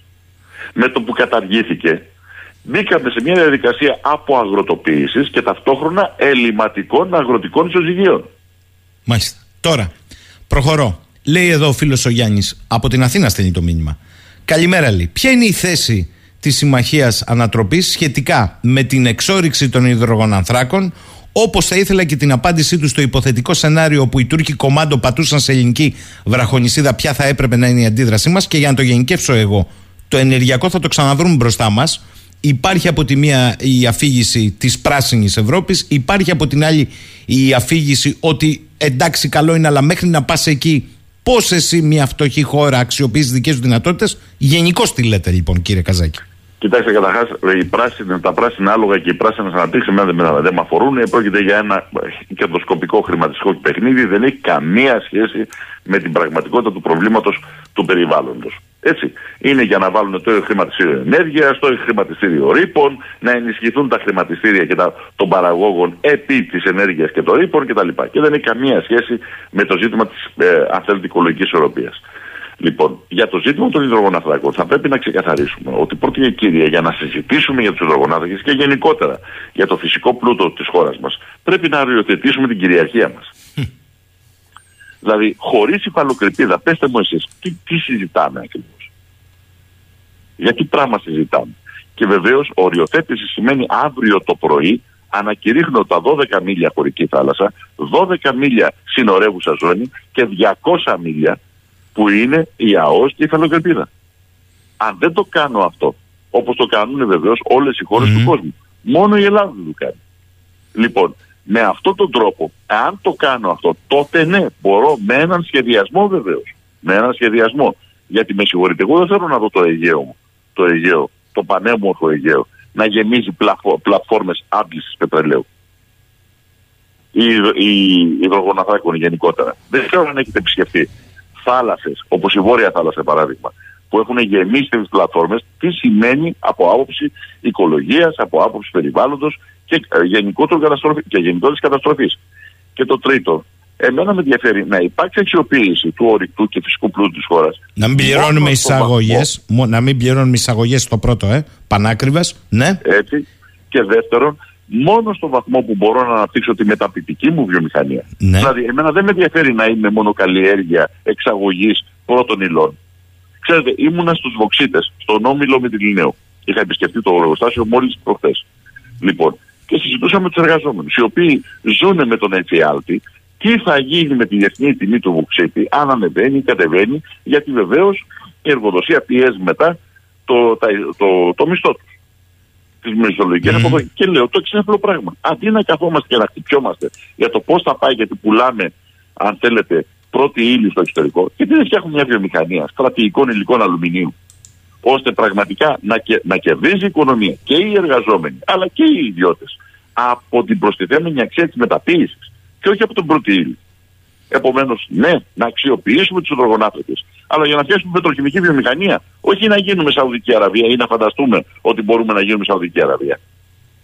Λοιπόν, θέλω σε αυτό το σκέλος να σας παραδώσω εντός εισαγωγικών στους ακροατές. Μόνος θα σας παρακαλέσω όσο μπορείτε πιο σύντομες περιεκτικές απαντήσεις.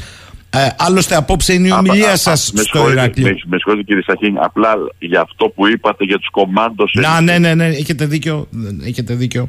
Πώς θα αντιδρούσατε. Μια απλή κουβέντα. Μια απλή κουβέντα. Ο στρατός και ο, και ο λαός που προβλέπεται με νόμο η παλαϊκή άμυνα υπάρχει για την άμυνα της χώρας. Που σημαίνει ότι ο, αν δεχτεί, δεχτούμε εισβολή ή οποιαδήποτε επιθετική ενέργεια, απαντάς με τον ίδιο τρόπο. Ούτε τηλεφωνείς, ούτε συνομιλείς. Του πατρίου εδάφους. Μάλιστα. Λοιπόν, κύριε Καζάκη, να πω ότι απόψε είναι η κεντρική στο Ηράκλειο ε, προεκλογική ναι, συγκέντρωση της Συμμαχίας για την Ανατροπή στην Πλατεία Ελευθερίας και πάω σε πολύ, όσο μπορείτε, πιο γρήγορες απαντήσεις. Λέει ο Σπύρος, ναι, καλά όλα αυτά που λέει ο κύριος Καζάκης και το λέω καλό προαίρετα. Με τόσο υψηλή φορολογία που είπε στο κεφάλαιο, στο ανώτατο σαράντα πέντε τοις εκατό, θα έρθει κανείς να επενδύσει στη χώρα. Δεν θέλουμε να έρθει να κάνει να επενδύσει. Εμάς μας ενδιαφέρει, κοιτάξτε να δείτε, η προσέλκυση ξένων κεφαλαίων είναι μια γάγκρενα για την ελληνική οικονομία που υπάρχει εδώ και δύο αιώνες. Με αυτό το μοντέλο, και αυτό το έχει αποδείξει ένας από τους σημαντικούς, αν και συντηρητικός οικονομολόγος και υπουργός του Κωνσταντίνου Καραμαλή, του γυριότερου βεβαίως, όχι του νεότερου, ο Αθανάσιος Κανελόπουλος, που απέδειξε εκεί ότι αν θέλουμε να προσεγγίσουμε κεφάλαιο, θα πρέπει να το προσεγγίσουμε με εθνικό σχέδιο ανάπτυξης παραγωγής. Δηλαδή, θα πρέπει εμείς να αποφασίσουμε ποιους τομείς θέλουμε να αναπτύξουμε και μόνο στη βάση αυτή προχωράμε σε κοινοπραξίες με ξένο κεφάλαιο για να πάρουμε τεχνολογία, να πάρουμε τεχνογνωσία κτλ. Δεν αφήνουμε ξέ, το, το, την οικονομία μας, αν μπάτε σκύλια λέστε, για, την κερδο, με, για, για κερδοσκοπικούς, με, με κερδοσκοπικούς όρους εισαγωγή ξένου κεφαλαίου. Δεν το χρειαζόμαστε αυτό το κεφάλαιο. Μάλιστα. Ο Σάκης, καλημέρα λέει. Κύριε Καζάκη, εγώ είμαι υπέρ της εξόδου από την Ευρωπαϊκή Ένωση, αλλά αυτά που λέτε δεν υπάρχει περίπτωση, καλοπροαίρετα κι αυτός το λέει, να τα εφαρμόσει ακόμη κι αν θέλετε, γιατί δεν είναι έτοιμος ο Έλληνας, για τις συνέπειες και τον πόλεμο που θα δεχτεί. Εδώ δεν έχει κάποιος ίντερνετ και φέρνει την καταστροφή. Καταλαβαίνετε, ναι, λέει, που απευθύνεστε. Καταλαβαίνω. Καταλαβαίνω. Καταρχάς δεν υπάρχει λόγος να ανησυχούμε ιδιαίτερα. Δεν υπάρχει τρόπος για την Ευρωπαϊκή Ένωση εκτός και αν έχουμε δοτή κυβέρνηση. Εκτός και αν έχουμε θελόδουλη κυβέρνηση.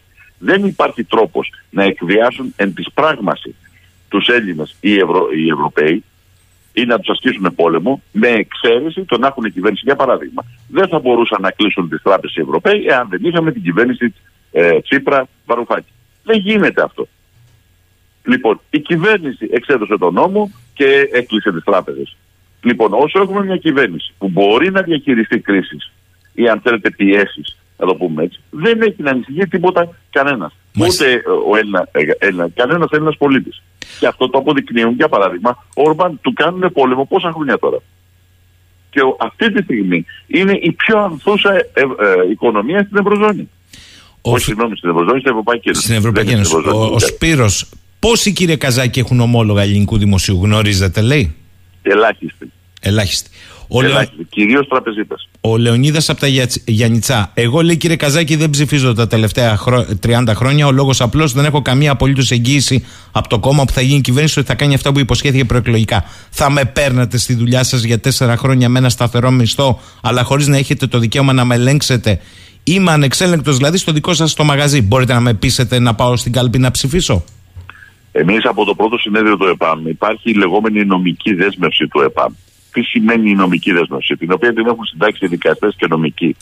Λοιπόν, επειδή εμείς είμαστε υπέρ της λογικής του να υπάρχει συνταγματική διάταξη, η οποία να προβλέπει ποινικές ευθύνες για όποιον πολιτικό αλλάξει τις θέσεις του αφού εκλεγεί, δεν περιμένουμε να δούμε πότε το Σύνταγμα θα αλλάξει. Οπότε τι κάναμε? Το δε, κάναμε τη νομική δεσμεύση για μας τους ίδιους. Και έτσι λοιπόν προβλέπει το εξής. Εάν δεκατέσσερα βασικό, βασικοί στόχοι, δεν, αν το ΕΠΑΜ και οι εκπρόσωποι του, δηλαδή οι βουλευτές του, η ηγεσία του, συμμετάσχει σε μια κυβέρνηση συνεργασία, αυτή είναι δική του, και δε, εντός τριών μηνών δεν εφαρμόσει ή δεν ξεκινήσει να εφαρμόζει αυτά που υπόσχεται, τότε παραιτείται από κάθε ασυλία εκ προημίου και, α, είναι, και τίθεται στη διάθεση των πολιτών να το μηνύσουν για την ηγεσία του και τους βουλευτές του για εσχάτη προδοσία στο, ε, με καδίμευση των προσωπικών περιουσιών μας μέχρι τέλους. Αυτή είναι η νομική δέσμευση την οποία επαναλαμβάνει το ΕΠΑΜ κάθε έτος σε κάθε συνέδριο. Σαφές. Και βεβαίως ισχύει και τώρα για τους υποψηφίους του ΕΠΑΜ στα πλαίσια της Συμμαχίας Ανατροπής. Μην επεκταθείτε για να βάλω και άλλα ερωτήματα. Σπύρος, όσοι είχαν ομόλογα ελληνικού δημοσίου πήραν λεφτά πίσω πριν την έξοδο από την Ευρωζώνη, που τελικά δεν έγινε ποτέ και μας είχαν ζαλίσει? Λέει όχι, εδώ. Όχι. όχι, όχι, όχι Στάθης. Όχι. Ρωτήστε αν είναι υπέρ της χρήσης ο κύριος Καζάκης του μηχανισμού έκτακτης ρευστότητας ΕΛΑ για τη χρηματοδότηση οικονομίας. Είμαι υπέρ της χρήσης του δεκατέσσερα παράγραφος τέσσερα του καταστατικού χάρτη του, του, του καταστατικού της Ευρωπαϊκής Κεντρικής Τράπεζας, προκειμένου να δημιουργήσουμε ευρώ για τη χρηματοδότηση της ελληνικής οικονομίας όπως προβλέπει το καταστατικό. Μάλιστα. Άλλος φίλος. Καλημέρα, λέει, κύριε Καζάκη. Στο υποθετικό σενάριο που η Συμμαχία Ανατροπής εισέλθει στη Βουλή, θα συνεργαστεί αν χρειαστεί με άλλα κόμματα στο σχηματισμό κυβέρνησης και πόσο κοντά βρεθήκατε με το Μέρα είκοσι πέντε? Κοιτάξτε, το Μέρα είκοσι πέντε δεν θέλησε να υπάρξει καμία συζήτηση μαζί μας, αν και το προσπαθήσαμε από τις αρχές του χρόνου. Όταν ακούσαμε, για παράδειγμα, στη ΔΕΘ τον κύριο Βαρουφάκη να λέει για προοδευτικές συνεργασίες, τότε απευθυνθήκαμε επίσημα α, στο κόμμα του κυρίου Βαρουφάκη, αλλά α, ακούσαμε μετά από κανένα μήνα περίπου τον, εκλογή, τον ε, εκπρόσωπο τύπου να μας λέει ακροδεξιά οργάνωση. Όπως καταλαβαίνετε, δεν μπορεί να γίνει συζήτηση σε αυτή τη βάση. Ε, αλλά στο δεύτερο ερω... μπορούμε να συνεργαστούμε. Ναι, ναι. Μπορούμε να συνεργαστούμε στην, στην προώθηση όμως των πολιτικών που υπερασπιζόμαστε.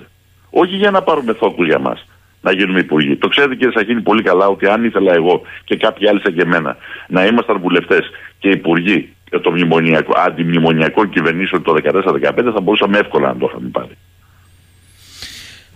Κλείνοντας, κύριε Καζάκη, είναι ένας δεκαοκτάχρονος ή δεκαεπτάχρονος που ψηφίζει για πρώτη φορά φέτος. Ε? Ναι. Γιατί να τον καλέσετε? Ποιο είναι το επιχείρημά σας να στηρίξει τη Συμμαχία για Ανατροπή? Συμμαχία Ανατροπής. Ναι. Για τον απλούστατο λόγο ότι με μας δεν πρόκειται να κόψει το χέρι του. Δεν πρόκειται να πτήσει τον κόρπο του. Δεν πρόκειται να σταθεί και να πει «Ρε γαμώ το πάλι με ξεγελάσαν αυτοί». Και ένας φίλος εδώ λέει πριν κλείσετε, α, το στέλνει από το Παρίσι, α, είμαι είκοσι οκτώ χρονών, με όλα τα εφόδια που μου έδωσε το ελληνικό πανεπιστήμιο, τελικώς πήρα των οματιών μου και βρέθηκα εδώ. Θέλω να ρωτήσω ευθέως τον κύριο Καζάκη, σε όλη αυτή τη συζήτηση που έχει ανοίξει, περί της ε, παιδείας. Ποια είναι η δική τους άποψη? Η δική μας άποψη είναι ότι θα πρέπει να, να δουλεύεις εκεί που σπουδάζεις.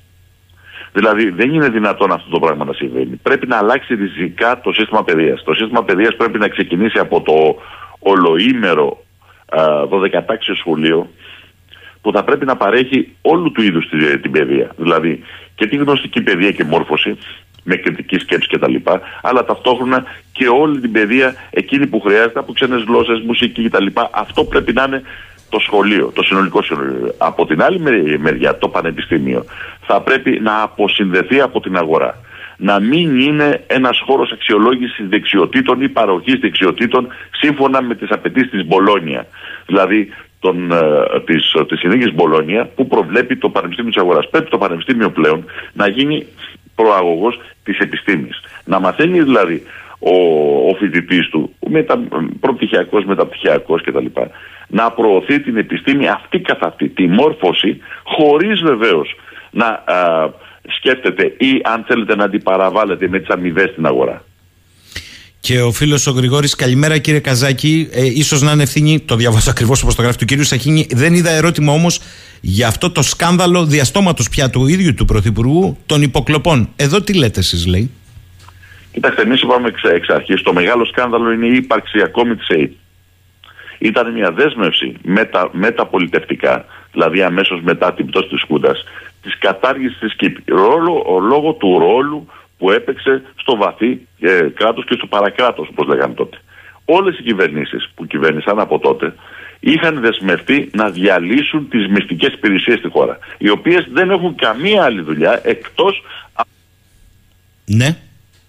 Ε, επαναλάβετε, το έκανε μια διακοπή σας παρακαλώ. Είπατε δεν έχουν καμία δουλειά εκτός... Και δεν έχουν καμία άλλη δουλειά, καμία άλλη αποστολή εκτός από το να υπονομεύουν το δημοκρατικό πολίτευμα της χώρας και να λειτουργούν για τα εσωτερικά πράγματα της χώρας. Δεν χρειάζεται μια μυστική υπηρεσία, ρωτώ εγώ, για λόγους εθνικής ασφάλειας, όλες οι χώρες... Όχι, όχι ο, κατά τη γνώμη μου αυτή μπορεί να εξυπηρετηθεί, ναι, από τις ένοπλες δυνάμεις και από τις διευθύνσεις αντικατασκοπίας. Άρα λέτε χρειάζεται λόγους, μια υπηρεσία ασφαλείας ενταγμένη στις ένοπλες δυνάμεις. Στις ένοπλες δυνάμεις, ακριβώς.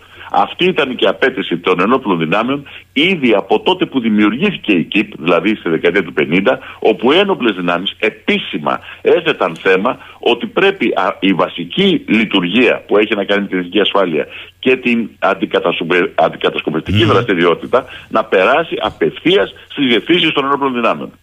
Λοιπόν, διαφορετικά, γι' αυτό κιόλας η κυβέρνηση Ένωσης Κέντρου το χίλια εννιακόσια εξήντα τέσσερα την κατήργησε την υπηρεσία αυτή, την ΚΙΠ.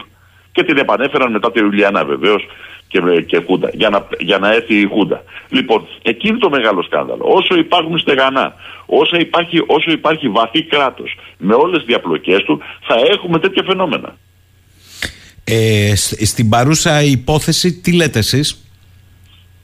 Των υποκλοπών, είναι... γιατί έχουμε και παράνομα λογισμικά τα οποία εξήγαμε. Τι λέτε για αυτό το θέμα εσείς αλήθεια? Κοιτάξτε, το ζήτημα των υποκλοπών δεν είναι καινούριο θέμα. Προφανώς. Είναι μια κλιμακούμενη πραγματικότητα την οποία τη χρησιμοποιεί ο εκάστοτε πρωθυπουργός για προς δικό, δικό του όφελος. Πέρα από το γεγονός ότι οι συγκεκριμένοι μηχανισμοί συνδέονται με τον αμερικανικό παράγοντα. Μην, ξεχά, μην ξεχνάμε ότι το αφεντικό στην ΕΕΠ αλλά και στις μυστικές υπηρεσίες του κράτους συνολικότερα είναι οι Αμερικάνοι. Λοιπόν, για αυτούς δουλεύουν όλοι. Λοιπόν, καλή συνέχεια κύριε Καζάκη. Να υπενθυμίσω ότι απόψε είναι η κεντρική προεκλογική συγκέντρωση στο Ηράκλειο της ε, Συμμαχίας Ανατροπής, στην οποία μετέχει και το ΕΠΑΜ, του οποίου ηγείστε. Καλή σας ημέρα από τον εννιακόσια ογδόντα τέσσερα. Ευχαριστώ πολύ. Και κάπου εδώ φτάσαμε στο τέλος για σήμερα. Να είμαστε καλά, τα πούμε Δευτέρα δέκα και κάτι. Καλημέρα σε όλους.